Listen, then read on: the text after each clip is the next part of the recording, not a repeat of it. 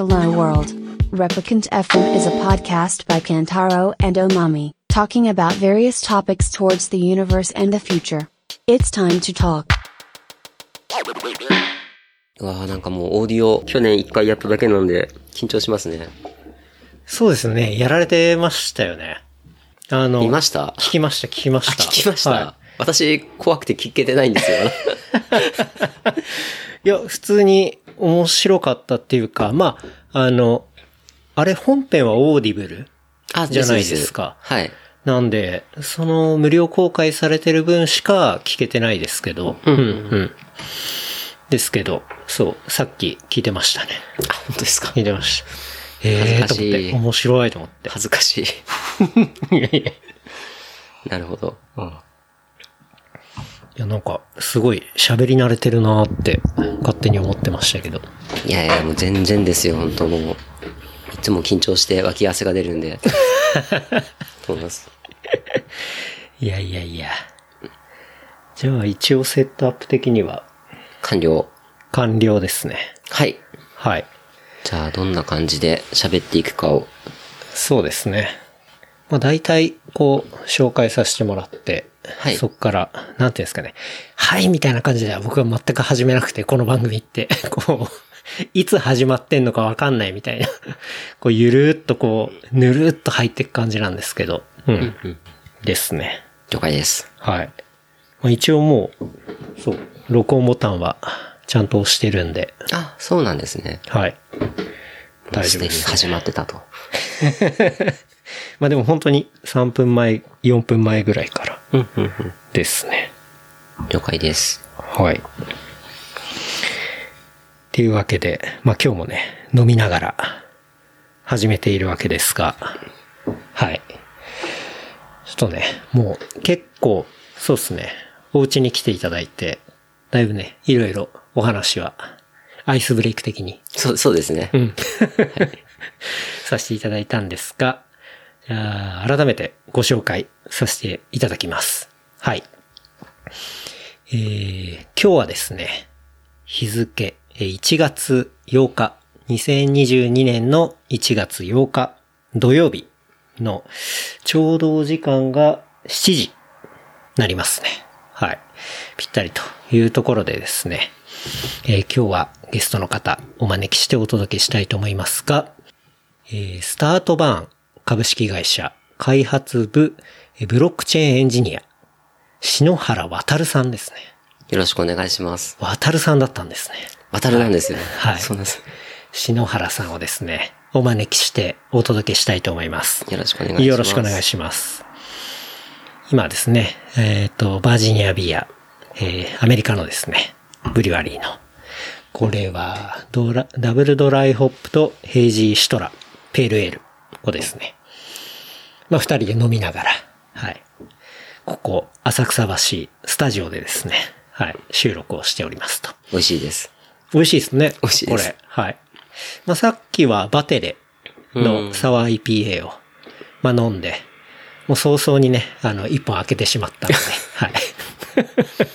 確かに。うん。二本目を開けて収録というところになりますが、そう。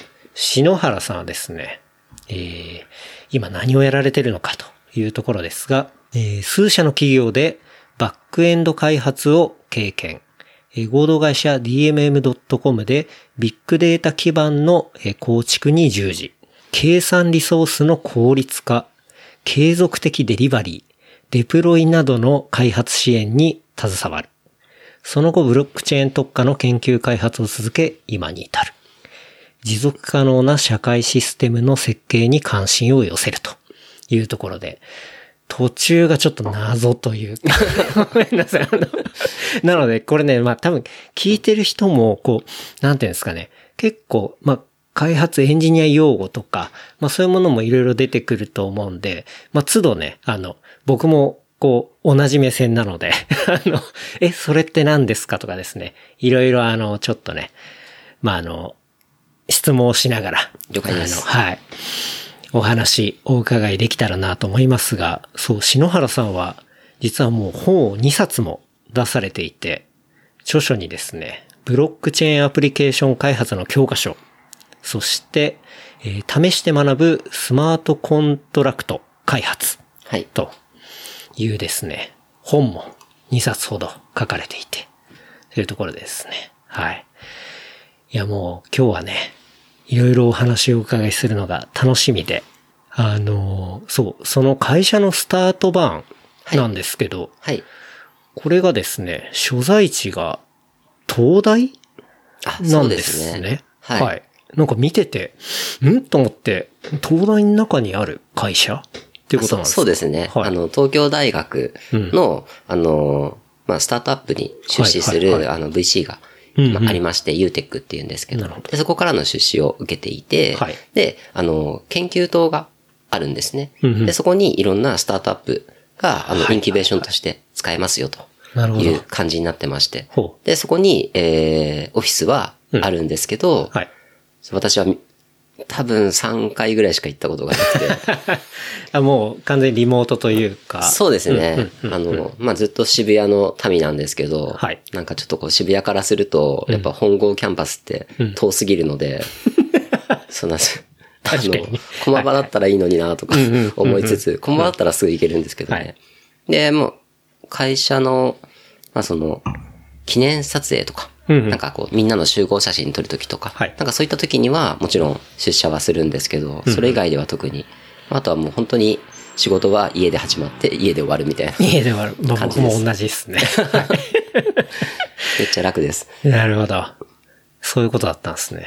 というわけで、そう。で、まあ、そのスタート版なんですが、事業内容としては、新時代のアート流通評価のインフラを構築し、アートの可能性を広げる事業を展開というところが書かれているので、はい。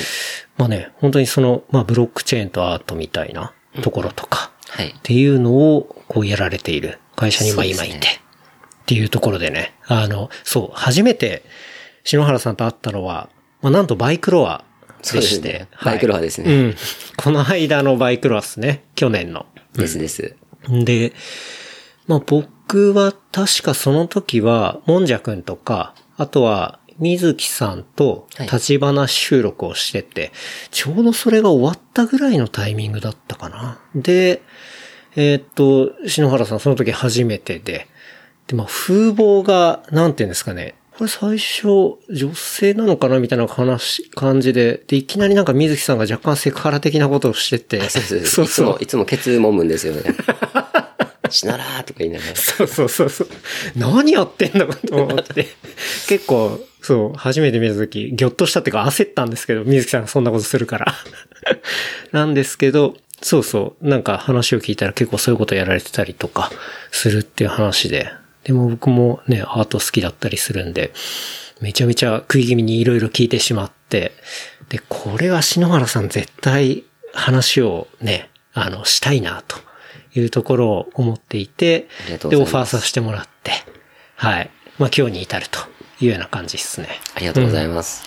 そう、バイクロアでね、会いましたね。そうですね。なんかバイクロアは、あの、初回とか、あの、2回目、3回目とかはうんうん、走ってたんですけど、私も。あ、なるほど。選手として。そうですね。うんうんなんかもともと自転車は乗ってたので、はいで、まあなんかこう、昔になんかこう結構日本で流行ってた、うんうんまあ、ピストブームみたいな時に、はい、はい、はい。あの、普通に固定に乗り始めて、うんで、その後はまあずっと乗ってて、はいで、そのうちシクロクロスのあの自転車を手に入れて、うんうんで、じゃあ走るかみたいな。うん。やってたんですけど、はいまあ途中からはもう完全になんかもう飲みに行くだけみたいな 感じになっちゃって、なるほどね。で、割とこう、いや、皆さんが集まるじゃないですか。うんあそこの裏輪に。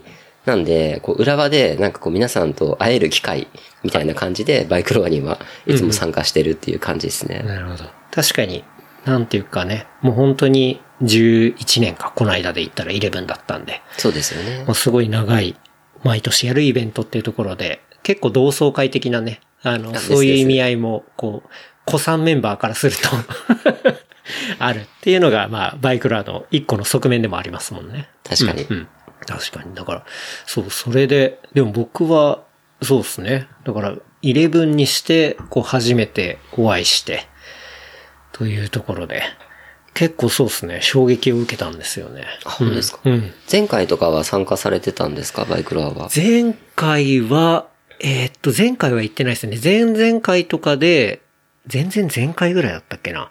野外収録とか。はいっていうのもそこで、そう、キャンプが初めてできるときにやったりとかしましたね。あ、そうなんですね。そうです、そうです。そうなんですよ。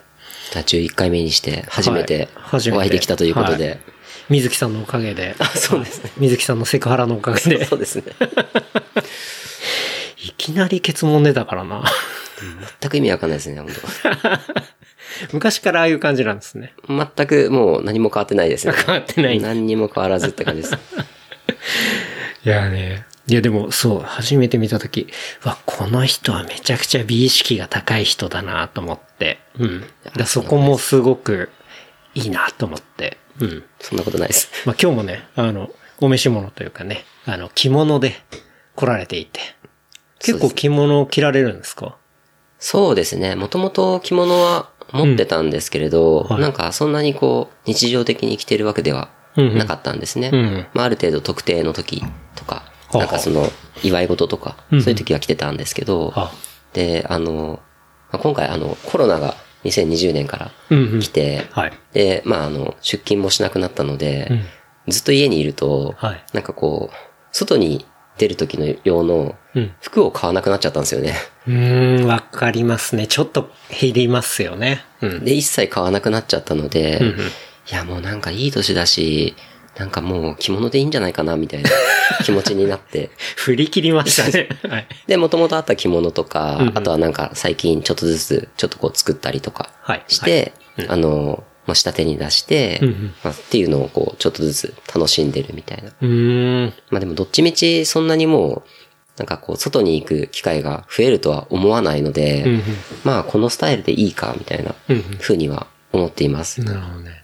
あと冬は暖かくていいです。ああ、そうなんですね。はい。夏は地獄ですけど。確かに。夏は大変そうですけど。夏はめっちゃ暑いですね。うんうんうんあとバイクロアにはちょっと着ていけないですね。確かに。まあ、あの、路面のね、コンディションもね。確かに確かにはいありますし。うんはい。長靴とかじゃないと。ですよね。そう。っていうわけでね、まあ、去年のバイクロアで初めてお会いして、だから今日お会いするのは本当2回目で、そうですよね。うん。で、まあそうですね、スケジュールのやりとりもポツポツとさせていただいて、もう特に内容を打ち合わせすることもなく、もう、でも、そうですね、お会いする前にいろいろ見たら、名前をね、検索すると、すぐ、こう、あの、ウィキペディアとかで、なんていうんですかね、引っ張ってきたような、著者っていう風に出てきていて、写真もね、すすぐに出てくるし、みたいなめっ感じでちゃお恥ずかしいです。いやいや、あの、下準備がすごいスムーズにできましたね。ありがとうございます。はい。というわけでね、はい。今日は、そうですね、まあ、ブロックチェーン周りの話だとか、だからそこに至るまでに、こう、篠原さんがどんな、こう、経歴というか、どういう感じで過ごしてきたのかとか、うん。なんかそこら辺とかもね、あの、お話、お伺いできたらなと思っておりますね。わかりましたはい。で結構スタートバーン、まあその会社で言ったら、ね、SBI アートオークション。はい僕も結構好きでよく見たりしてるんですけど、あそこが初めて日本で、そう、初めて NFT の、ね NFT アートのオークションをやった時に、こう、協力関係にあって、そうですね。うん。サービスを提供していたとか。そうですね。もともとあの、スタートバーンがはい。やってる事業として、うん。あの、スタートレールっていうのがありまして、うん。うん。あの、作品の、あの、プロビナンス、まあその証明書を、あの、つけるっていうはい。のをやってたんですね。うん。で、なんか今、あの、証明書って結構なんかそのギャラリーによったりとか、まあうんうん。販売者によってうん。結構バラバラだったりとか、アーティストによっても違うし。アーティストによっても全然違うので、はい。はいで、まあそこを、まあ共通フォーマットみたいなものを作って、うんうんうんで、えー、まあその、まあ、心眼とまではちょっとでいかないんですけれど、まあ実際ちょっとその、初めにつけるときに、偽物だったらもうどうしようもないんですけど、うんうん。まあなんかその、まあその来歴をなんかどういうふうに管理するかっていうのをうんうんやり始めたっていうのが、あの、スタートバーンの事業としてまず一つあります。うーん。で、それを、えっ、と、SBI アートオークション様には結構だいぶ前から、あの、提供はしておりまして、うんうんで、SBI アートオークションで、こう購入した、えー作品に対して、その証明書をつけることができますよとほうほう。あの、スタート、スタート版サートっていうのを、はいサートというのをつけることができて。はい。で、ただ、なんかこう、そのスタートの中って、仕組み的にはブロックチェーンに全て記録されていて、うんうん。で、まあそのブロックチェーンなので、よほどのことがない限り、はい。なかなか改ざんができないとか、ちゃんと所有者とかが、あの、限定されているっていう、まあそういうブロックチェーンの良さっていうのを使ったサービスなんですね。で、ここに、あの、データがいろいろ参照リンクとして載ってまして、はい。まあその画像だったりとか、あと作家さんだったりとか、っていうのが載ってるんですね。で、これって、あの、今、NFT アートとして売られているものと、あの、まあ、流通しているものと、ほぼほぼ同じ。で、うん。で、同じだったら、じゃあこれはもう NFT として売ってもいいんじゃないか説みたいなのが出てきて、あれでもこれ物理アートの証明書なんだけどなとか思いつつも、確かに。はい。ただまあその物理アートと紐づいてない状態であれば、ただその証明書だけがあれば、うん。それはただの NFT アートはい。として扱えるので、はい。で、それをじゃあ販売しましょうっていう形で、この前、あの、去年の10月ですかね、SBI アートオークションで NFT のセールをやって、なるほど。で、その時に、えー弊社の、その今までの使ってたあの証明書をつける、うん来歴保証をつけるはいっていうのを使いましたっていう、うーん。そんな流れです。なるほどですね。あじゃあまあもともとそういうものは使われてたけど、そうか。じゃあそこを切り離してそこだけでやったら NFT アートになるじゃんみたいな。そうなんですよね。ことでやったってのがその去年の10月ぐらいでしたそうですね。10そうですよね月末だったと思います。うんうんうんうん。なるほど。ですね。確かに。まあ、トレンドでもありますし。そうですねはい。っていうところなんですね。なるほど。ただなんか弊社は、あの、もともとが、えーまあそのアーティストとかコレクターとか、ギャラリーとか、うんまあそういったなんかアート関係の方たちを、はいあの、顧客としているので、うんうんあの、まあかなり、なんていうんですかね、今のこのブロックチェーンを使ってる、その、仮想通貨とか、はいクリプトとか分かってる人はい。よりな設計をしてないんですね。うんうん。逆になんかそっち側に振っちゃうと、すごく大変なことが起きちゃうというか、うん。例えば、えー今、えーイーサリアムはい。っていうブロックチェーンがあるんですけど、で、あれで、例えば自分のウォレットとかを持ってて、うん秘密鍵ってやつをなくしちゃうと、はいもう絶対に復旧できないほうほうほうんですよね。なるほど。まあでも、まあ人類は多分なくすんですよ。うん。そういうものって。まあ一番ヒューマンエラーっていうのが起きやすいですからそう。はい。まあでもそこを、まあそのヒューマンエラーが起きた時も、うんなんかなんとなくこう、うまい具合に復旧できるような仕組みとか、うん。ただ私たちはその権限はないけれどうんユーザーがあの復旧したいっていうんだったらはい復旧ができるよっていう仕組みにしてたりとか。救済措置があると。ですです。あれですね。あの、ペットの名前は何ですかとか、なんか、わかりやすく言うとそんなイメージの話ですけど。そんな感じです、そんな感じです。で、あとは、あの、ブロックチェーンを使うために、うんあの、トークン、ブロックチェーンのその、その使ってるブロックチェーンのネイティブトークンっていうのをうん持ってないと、ん自分からアクションを起こせないんですよね。うん。例えばイーサリアムを使ってると、イーサっていう基軸通貨があるんですけど、はいイーサを持ってない限り何もできないんですよ、うんうん。ユーザーは。はい。なんですけれど、まあ、手に入れるのがすごく難しくて。うんうん。例えば、まあ、あの、なんか国内の取引所とか、そういったところに、はいえーまず申し込みをして、で、KYC、本人確認をして、で、そこから口座を開設して、はいで、そこに日本円を入金して、うんで、で、買ったやつを自分のウォレットに送って、みたいな、うんうん。そのすごいめんどくさいことをやらなきゃいけなくて、すべてのユーザーがそれをやってくれるかというと、うんうんまあ、やらないでしょうと。なるほどね。でまあハードルが高すぎると。そうです、そうです。で、UX が下がっちゃうので、なので、まあ、ユーザーが署名したものっていうのを私たちがちゃんと検証して、はい私たちが代替わりして出すっていう仕組みにしているので、なるほどね。じゃあそこら辺のハードルっていうのを、そういう、かなり興味があって前のめりであれば、まあそこまでね、まあ当然やる人ってのはいるけど、まあそうじゃない人が、まあ、想定のユーザーなので、はいかなりハードルを下げて、まあどんな人でも使えるような風に、なんていうんですかね、ある意味、こう、ハードルを下げるというかそうです、そうですね。めちゃめちゃ下げてるっていう感じですね。っていうようなサービスっていうのをやられてると。そうですね。うんうんはい。そういうとこなんですね。なるほど。なので、私たちが代替わりをしなきゃいけないので、うん。まあ、ちょっとした問題とかも何個か経験してて、うんうん。例えばその、私たちが例えばイーサリアムだと、イーサを代わりに払ってあげるみたいな感じのことをやってたんですね。そうか、そうか。はい。で手に入れなきゃいけないですからね。そうですそうん。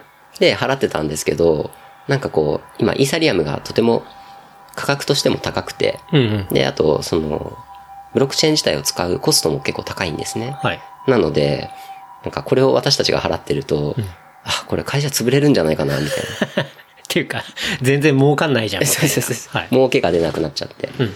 なので、まあ、今、えーイーサリアムを使うのをん一旦諦めて、うん現状は。ほう。で、それよりももうちょっと高速で、あの、あ安いポリゴンっていう。あの、イーサリアム互換のブロックチェーンがあるんですけど、うん今そっちを使ってます。うーん。でもポリゴンも今もうめっちゃ上がってるので。同じことになるかもしれないです。そっか、じゃあそういうものを使うにも、なんだろう、そういうのはトランザクションフィーになるの？ど、どういうお金がかかってくる感あじになるトランザクションフィーですあ、ね。やっぱそうなんですね。ですね。うんうんで、単純な送金に比べると、はいあの、今、巷で言われてる NFT ってやつは、いトランザクションフィーが割と高め。なんですよね。で、まあそういったところを全部自分たちでやってると、はあ、なんか会社のお金溶けてるね、みたいなことがあって、これは会社が死ぬから早く移行しよう、みたいな。うん、うん、うん、うん。そっか。実際じゃあ会社としてはどこが儲けポイントになるんですか？会社としての儲けポイントは、まずその、えー証明書を作ってくれるっていうところで、日本円をもらっているので、うんうんで、それがまあバルクの場合もあるですし、はいあの単体の場合もあるんですけれど、うんうんであとは、えっ、と、協業することが結構ありまして、はい。例えばあの、集英社さんうん、うん。の、えっ、と、漫画ヘリテージっていうのがはい。あって、うんあの、集英社さんが、えーあの、持っている、えー漫画の原画。うん。で、その原画に、あの、まあ、をカラーにして、で、すごい高精細なプリントをして、はいで、そのプリントを物理として、うん、うん。えー販売しますと。エディションをつけて。うんで、そこには、えー私たちの証明書がついていますと。まなるほど。あ、そういったところで儲けて、はあ、はあはあ、なるほどね。じゃあ、証明書、サーティフィケーテッドな、あの、ものですよってところを、あの、それをね、集英社さんが、じ、独自で作ろうとするのってすごい大変だから、じゃあそこ共有して、そういうところをまあ使って、でやっていきましょうみたいな。で、じゃあそのために、例えばじゃあ、売れた金額の何パーセントでやるかとか、じゃあそもそもシステムの利用料として、いくらでもうまるっとやるかみたいなところで、まあそういうフィービジネスみたいな感じっていう。そうですね。うんうん。で、実際なんかどのくらいのフィーなのかとか、契約がどうなのかっていうのは、はい私は全く、あの、うんうんうんうんエンジニアなので、なるほど知らなくて、はい。まあ、たまに大丈夫なのかなって思っています。確かに。まあ自分が作ったものが、あの、いくら稼いでいるのか、果たして稼げているのかみたいな。そうですそうですん。まあ、ところは確かにね、あの、またね、別にセールスの人だったりとか、まあ営業のディビジョンの人がいるから、まあそういう人がやってるんだろうなっていう、そうですまあ感じっね。てことですよね。うん。で、まあ、ただ会社の強みとしては、あの、ブロックチェーンの会社じゃないんですよね。うんうんアートの会社はい。なんですよね。はいまあ、代表も、あの、アーティストなんですよね。なのであ、、そうなんですね。そうです、そうです。なので作品とかも出していて、はい。で、まあそのアーティストだからこそ、うんなんかそのアーティストの方たちがどういうところに苦しんでいるかとか、はいはいあとはまあそのギャラリーとの関係性とか、うんうんなんかどうやってあの自分をブランディングしていったらいいのかとか、うんうんまあそういったところのいろんな問題意識とかがあって、はあはあで、まあ今はブロックチェーンを使ったサービスに至ってるっていう感じですね。ね。まあそうですよね。本当に、要は駆け出しのアーティストが自分のアートが本物だって証明するのって、いどうやって証明するのって何気にむずいっすもんね。そうですねん要は、後ろにサインがあるって言っても、え、じゃあ、それ本物のサインなのって聞かれて、本当にスーパーコピーみたいな感じで、似せたサイン書いたら、100%、うん、それ俺のっていうふうに言いづらいっていうか、うん、うん。ね。なかなか難しいですよね。で、ここはもう今現状は、なんていうんですかね、そのし、来歴保証の証明書をつけるあの、ところは手動でやってるんですよね。うんうん。だからこの手動のところに悪意があると、まあどうしようもないみたいな話にはなっちゃうんですよ。うんうん。ただ、まあ将来的には例えばそのスペクトラムとかのデータを、あの、記録するとか、そういうことをできれば、もうちょっと改善するのかなとはスペクトラムの記録っていうのは、どう、あどういうことですか？そうですね。あの、可視光線だけではない、うん。もっとこう、全体的な、はい。あの波長っていうのをはは。作品全体で撮ってあげて、うんうん。で、それを記録しておくっていう。ほうほう。証明として。で、それをブロックチェーン上に記録しといて、まあブロックチェーンじゃなくてもいいんですけど、うんうん。でそうすると、ブロックチェーンの情報って全てパブリックにはい。公開されているので、はい。そこと、あの、照合することができるとな。るほどね。なので、、まあその証明書が例えば偽造されているとか、うんうん。あとは証明書自体がそもそも偽造だ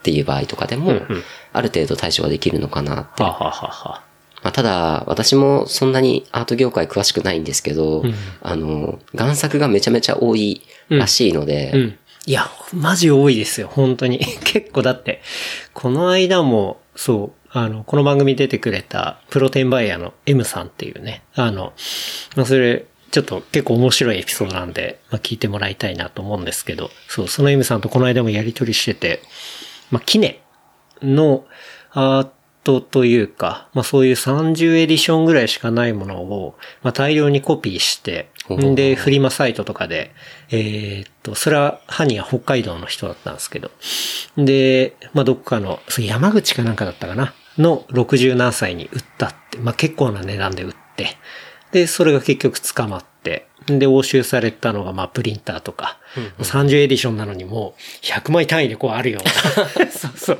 やつがこう並べられてて、うわ、こんなやってんだっていう人も、正直、まあ、メルカリだったり、うん、ヤフオクだったり見ると、まあ、かなりありますね。そうですよね。特にキネさんとか、すごいそう、やっぱあの、うん。トレンドだし、まあ人気だし、で、なんて言うんですかね。まあ、そのシルクとかだったら、まあなんかね、うまくプリントすれば、こう、写真では分かりづらいっていうか、うん。うんそう。だからまあそういうところでうまくコピー作っちゃって、もう売り逃げっていうか、うん。もう別にね、あんなのアカウント変えたらね、あっという間に逃げれたりとか、確かに確かまあするかな、みたいなところで、すごい偽物は増えてて、うん結構それは、まあ若手のアーティストだけじゃなくて、大御所のアーティストも、村上隆も確かね、そのコピーのものっていうのは、ね、まあ偽物だからっていう話をまあ本人にするとか、っていう風にして掃除することもすごい大事っていう風になんか確か言ってたと思うんですよね。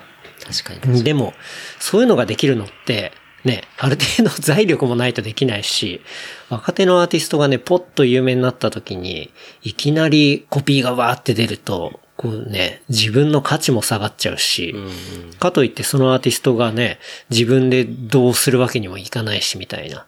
ですですだからそういう時のソリューションとして、ね、そのサービスがあったりみたいな。っそうですね。ていうこともありえますよね。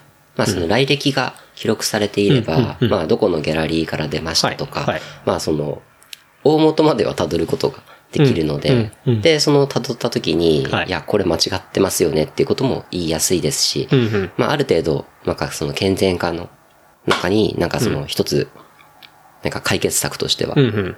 あるのかなと。まあもちろんこれで完璧ではないと思うんですけど、はい。ですね確かに。来歴ね。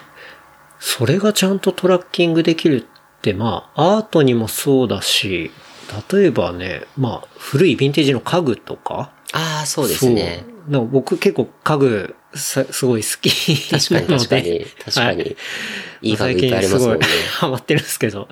なんかそういう、いや、ヴィンテージのもとものとかも、やっぱり、ね、ある程度ちゃんとしたお店から買ったらまあ間違いないなっていうのもあるんですけど、要は個人で結構リペアしてる人とかもいるんですね。で、それはまあ絶対本物だと思うんですけど、こう、一旦ちょっとためらってしまうとか、はい。なんかそういうところを、いや、ちゃんとこういうとこから来てるものだから、間違いないですよっていうのが、例えばね、そういう個人の職人、リペア職人とか、っていうのがうまくサービスを使って、し来歴証明で売れるようになれば、なんかそこら辺とかももっとフェアになんか確かに市場がなっていくかなっていうのが、なんかアートだけじゃなくていろいろね、そういうヴィンテージだったり、いろんな何年にもわたって人の手に渡っていくもの。とか全般になんか使えるんじゃないかなっていうのはなんか話伺ってて思いましたけどね。うん。いや、でも本当におっしゃる通りだと思います。うん。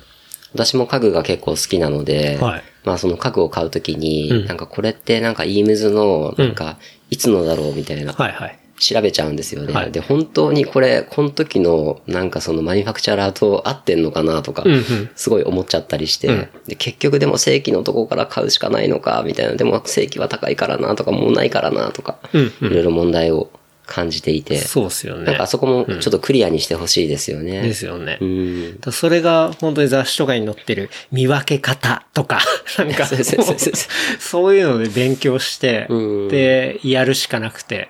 でもなんかいまいち確証持てないから、ちょっとこれ買うまでいかないなとか、確証あったら全然買うんだけどなとかね。なんか、そう、買うときに気持ちよく買いたいじゃないですか、やっぱ。ですよね。そう、それが買った後、うわ、なんだ、全然ダメなやつだったとか。うんそう。なんかそれだと辛いんで、うん。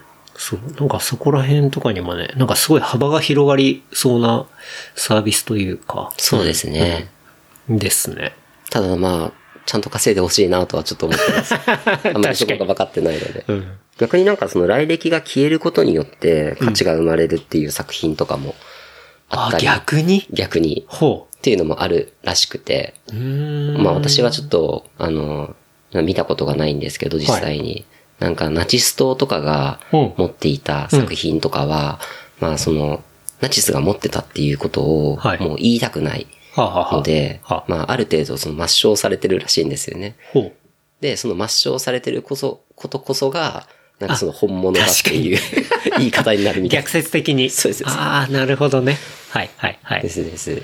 あ、それもあるわ。まあなんかそういうサービスをうんずっとやってます。ええいや、面白い。おかげさまでうん、割と、あの、出してもらっていまして、ではい。特にあの、NFT って言葉がすごくこう、まあちょっとバズった時に、い。まあいろんなところが、あの、まあ出したいですと。で、私たちが出すものっていうのは、まあそのプロビナンスとしての NFT なんですけれど、はい。まあそもそも持ってる情報とかが結構アートに特化していて、うんうん。例えばアートだと、どこのギャラリーで出しましたとか、どのオークションで手に入れましたとか、はいあとはリペアが入りますとか、うんうんなんかいろいろそういうのあると思うんですよね。はいあとは展示しましたとか。はい。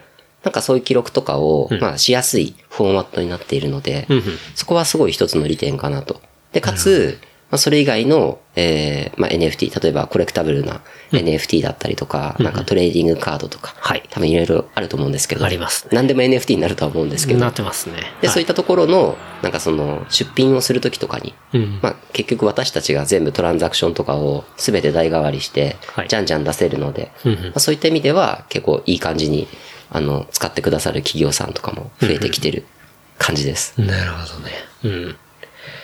いや、じゃあ、基本的にはやっぱりそういうギャラリーとか、まあそういうところが、まあメインのお客さんにはなるし、そうですねまあでも、個人のアーティストもそうだしっていうところあ、ですです。ですよね。うん。もちろんあの、個人の方で、あの、私たちのサービスを使ってくださる方もはいかなりいらっしゃいますし、うんうん。でそこは本当にありがたいですね。ですよね。いや、NFT アートとか本当に去年が元年な感じを僕はしたんですけど、そうですね。なんかこの番組でも、もそうちょうど NFT アートの話をしたのが、 Beeple かなんかが、はいそう、70何億かなんかで、クリスティーズそうそう、クリスティーズので、売った時のトピックスとかは、そうですね、取り上げたりとか。んで、その時に NFT って何ぞやみたいな話とか、あとは、そうですね、バスケカードの、うんあの、デジタルカードの、その、NFT なんだよ、トレーディングカードみたいな。トップショットですかあ、ね。そう、トップショットだ。そうはいだそうだ。の話とかはしたりしたんですけど、うん。それだけやっぱり話題になってくると結構引き合いとかも増えてる感じなんですかね。うーん。まあ、多分このまま加速してほしいなっていう、うんかあの、希望的な観測はあるんですけれど、うんあの、私たちは NFT の冬を知らないので、まだ、うんうん。なんかどっかで冬は来るんじゃないかなとは冬ね。思っています。確かにね。まあその、え結局 NFT って、はいあの、な、なんて言うんでしょう。多分、初めに、その non-fungible なはい token、うんその代替不可能なものはいっていうのって、多分ビットコインとかがそうなんですよね。うんうんうん。そうですよね。そうです。うんなんかビットコインって、はいもちろん 1BTC と 1BTC を交換することはできるんですけれど、うんこの 1BTC が持ってる履歴と、この 1BTC が持ってる履歴が違うんですよ。うんうん。そういう意味ではは、い全然違う履歴を持っているので、確かになんか、こう、例えばビットコインの、ひなんかその、まあ一部の人は、はいなんか履歴がついてない綺麗なビットコインが欲しいみたいな人とかもまあ、いいる。るんですか？いますいます。へえ、そんな人いるんだ。例えばなんかみんなが。新品がいいみたいな。そうそうそうそう。水木さんだ、それ。まあ、例えばなんかその、はい今までのビビットコインって、はあなんかその、今までのこうトランザクションっていうのが全部記録されちゃってるんですよ。なので、このトランザクションの先、なんか元をたどると、はいどこのビットコインなのかっていうのがわかるんですよね。誰が持ってたかっていう。うんまあ、それがブロックチェーンのいいところでははいあるんですけれど、はいまあ、多分悪さをするためには、うん。多分あんまりよろしくない確かに。はずなんですよね。そうですね。まあ、簡単に言うとマネーロンダリング的なもので、要は足跡は消したいというか、な、ないものがいいというか。ですですうんうんで、それで言うと、はいあの、足跡がない、履歴がない綺麗なビットコインってうん存在するんですよ。うんうん。ビットコインを、あの、マイニングしてる人たち。あ、確かに。で、マイニングしてる人たちって、そのブロックを生成した時に、はいフィートして、あの、何でもない、なんか今まで何もない綺麗なビットコインを手に入れることができるんですね。そうですね。で、この綺麗なビットコインははい、高いんですよ。市場価格より。そうなんだ。高いんです。ええそれ初めて知った。は私はなんかそれが欲しいと思って買ったことはないですけど、はいまあそういうのが高額で、あの、OTC でやられてるっていう話は聞いたことがあります。え、そうなんだ。なるほどね。え、じゃあまあ、そういう人たちはじゃあ、マイニングをしてる人から買うか、まあ、もしくは自分でマイニングするかみたいなそうですことになっね。てくるんですかね。ですうんね。ただビットコインのマイニングは個人でやろうとすると、割と、ちょっとお割に金が合わない。お金が結はい構かかるまあそうですよね。のでうんまあそこはなんかこうマイニングファームとかにある程度依頼をして、はい。なんかその新規でその採掘されたビットコインの何パーセントをもらうみたいなは感じの方がまだ現実的なのかなとはあ、思うんですけどね。ええそうなんだ。そういう、なんだ、生まれて、ほやほやっていうか、生まれたてほやほやの、ピカピカのビットコインは、ね、言ったら、そういう市場価格とか、いや、今 1BTC、あ、何ドルぐらいなんだとか、まあそういうの結構まあよく見ますけど、まあそれの市場価格より、2、3割ぐらい高いみたいなことですか？もっと高かったりするんですかね？なんか実際いくら高いのかっていうのはちょっと聞かなかったんですけど、はい。まあ高めでやられてるみたいやらなれてるってことなんですね。話は聞きましたね。まあ希少価値が高いというか、うん。まあ、イーサとかも同じことができるので、うんうん。まあもしかしたら高いのかもしれないですね。確かに。ううんん。その履歴なしというか。履歴なし。そうそうそうへえ。なんかもともとそういう、まあブロックチェーンだったりに興味を持ったのが、まあ割と仮想通貨に出会ってみたいな感じの流れになってあ、くんですか？そうですね。うんはじめは、私はそうでした。うん。あの、多分2014年か5年ぐらい4年後ね。はい早いっすね。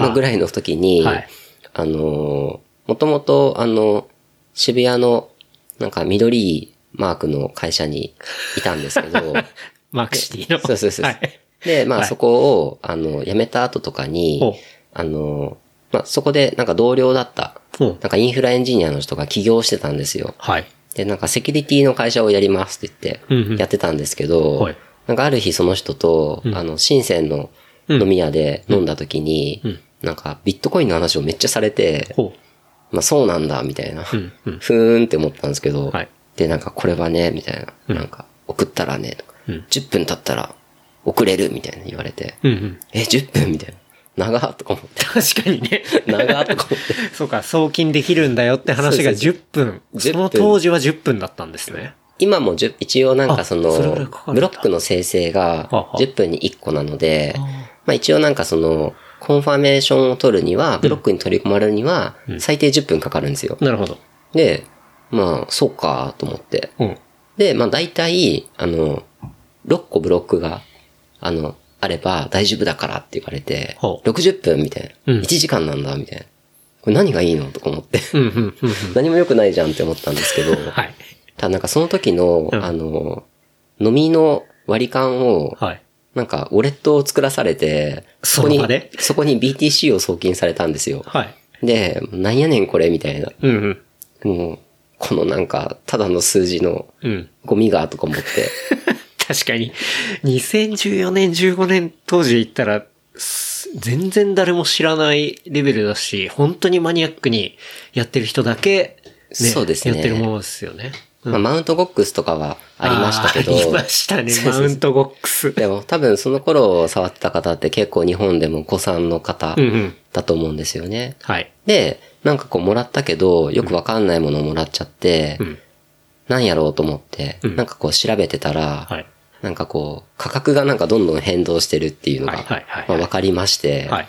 で、あれなんかもらった時よりなんかめっちゃ高くなってるな、みたいな。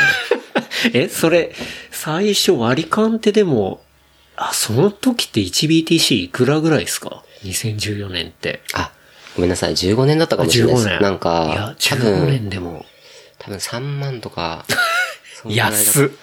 で、なんか 0.3BTC とかもあはいって、はいはい。まあ、ちなみに今 1BTC だいたい5今あたりで550ぐらいですかね。多分うろう今、ろしてますよね。多分今、あの、カザフスタンのやつでちょっと下がってて、うんまあでも500ぐらいですね。そうですよね。まあ今この2022年1月時点では。はい。まあそう考えるともうあ100倍以上になってるから、うんうんまあ悪くないですよね。ただその時はマジで何も価値を分かってなかったのはいはいで、はいいや意味わかんないなと思って。うん。で、とりあえず他にも仮想通貨があるってことはうん分かったので、その人から聞いて、うんで、まあこういうのがあるよって。はいで、これは海外の取引所で買えるよって言われて、うんうん。でどうやって買うのって言ったら、いや、ビットコインを送るんだよって言われて、うんでビットコインを送って、なんか買うみたいな、なんか謎のことをやってて、うんうん。で、何にもわかんないまま、いや、でも、実はこれなんかブロックチェーンって、なんか分散してるようで何も分散してないシステムで、うん。やばい、何のための意味があるのかわかんないから、ちょっと調べようと思って、おで、調べ始めたんですよね。で、その調べてたのが、なんかまあ、割とこう、その時 DMM にいたんですけど、うんうんなんか DMM にいた、あの、同僚の人に、いや、なんかビットコインとか、ちょっとよくわかんないけど面白いんですよ、みたいな。ってうんうん。言った時に、えっと、慶応大、義塾大学のはい SFC はい。で、あの、講座があって、うん。うん、ブロックチェーンの講座があって。あの、斎藤健二さんっていう人がやってる、やってたんですけど、はい。で、じゃあこれ見よっか、つって。うん。で、なんか昼ご飯とかにそれをなんか見ながらご飯食べたりとかして、うん。もうなんか何言ってるかわかんねえ、みたいな。何なんだろうこれ、みたいな。うん。でもなんか見ていくと、実はなんかそのブロックチェーンは、まあその、送金をするためのはい仕組みとして初めはできてるけどでもそれ以外のこともできますよと。うん。で実はそこにプログラム載せることができますよと。はい。で、プログラム載せると送金もできるし、それ以外の仕組みとかもいろいろ載せられますと。うんうん。え、めっちゃ楽しいじゃん、みたいなうん。感じになって、なるほど。でで、その、お金を送るところで、あの、使われていたけど、ブロックチェーンのほんと一部分の機能を使ったものなんだっていうのが、こういろいろ見ていくと分かったみたいなですです。ことなんですね。ですですで、これは可能性があるぞと。そうですね。絶対面白いぞと。いう風になったのに、まあ気づいたと。そうですね。うんうんで、めっちゃおもろいやんってなって、もうあの、会社の仕事そっちのけで、ずーっとなんかもう、その書籍とかずーっと読んでて、はい。もう本当にちょっと、あの、ちょっと DMM の人に申し訳ないなと思うんですけど、はい本当その時、ずっと本ばっか読んでて、はい。会社で。はい。なんかもうそれのリサーチしかしてなかったので。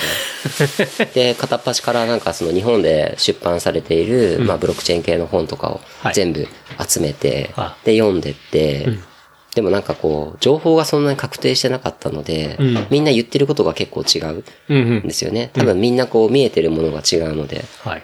で、なんか、おやおや、なんかこの本とこの本は言ってることが違うぞみたいなうん。うん。のとかが結構あって、だったら自分たちで調べて書いた方がいいよねっていうのを、もう一人の同僚に提案されて、本を書いたっていうのが、そういう経緯なんですね。ですです。なるほど。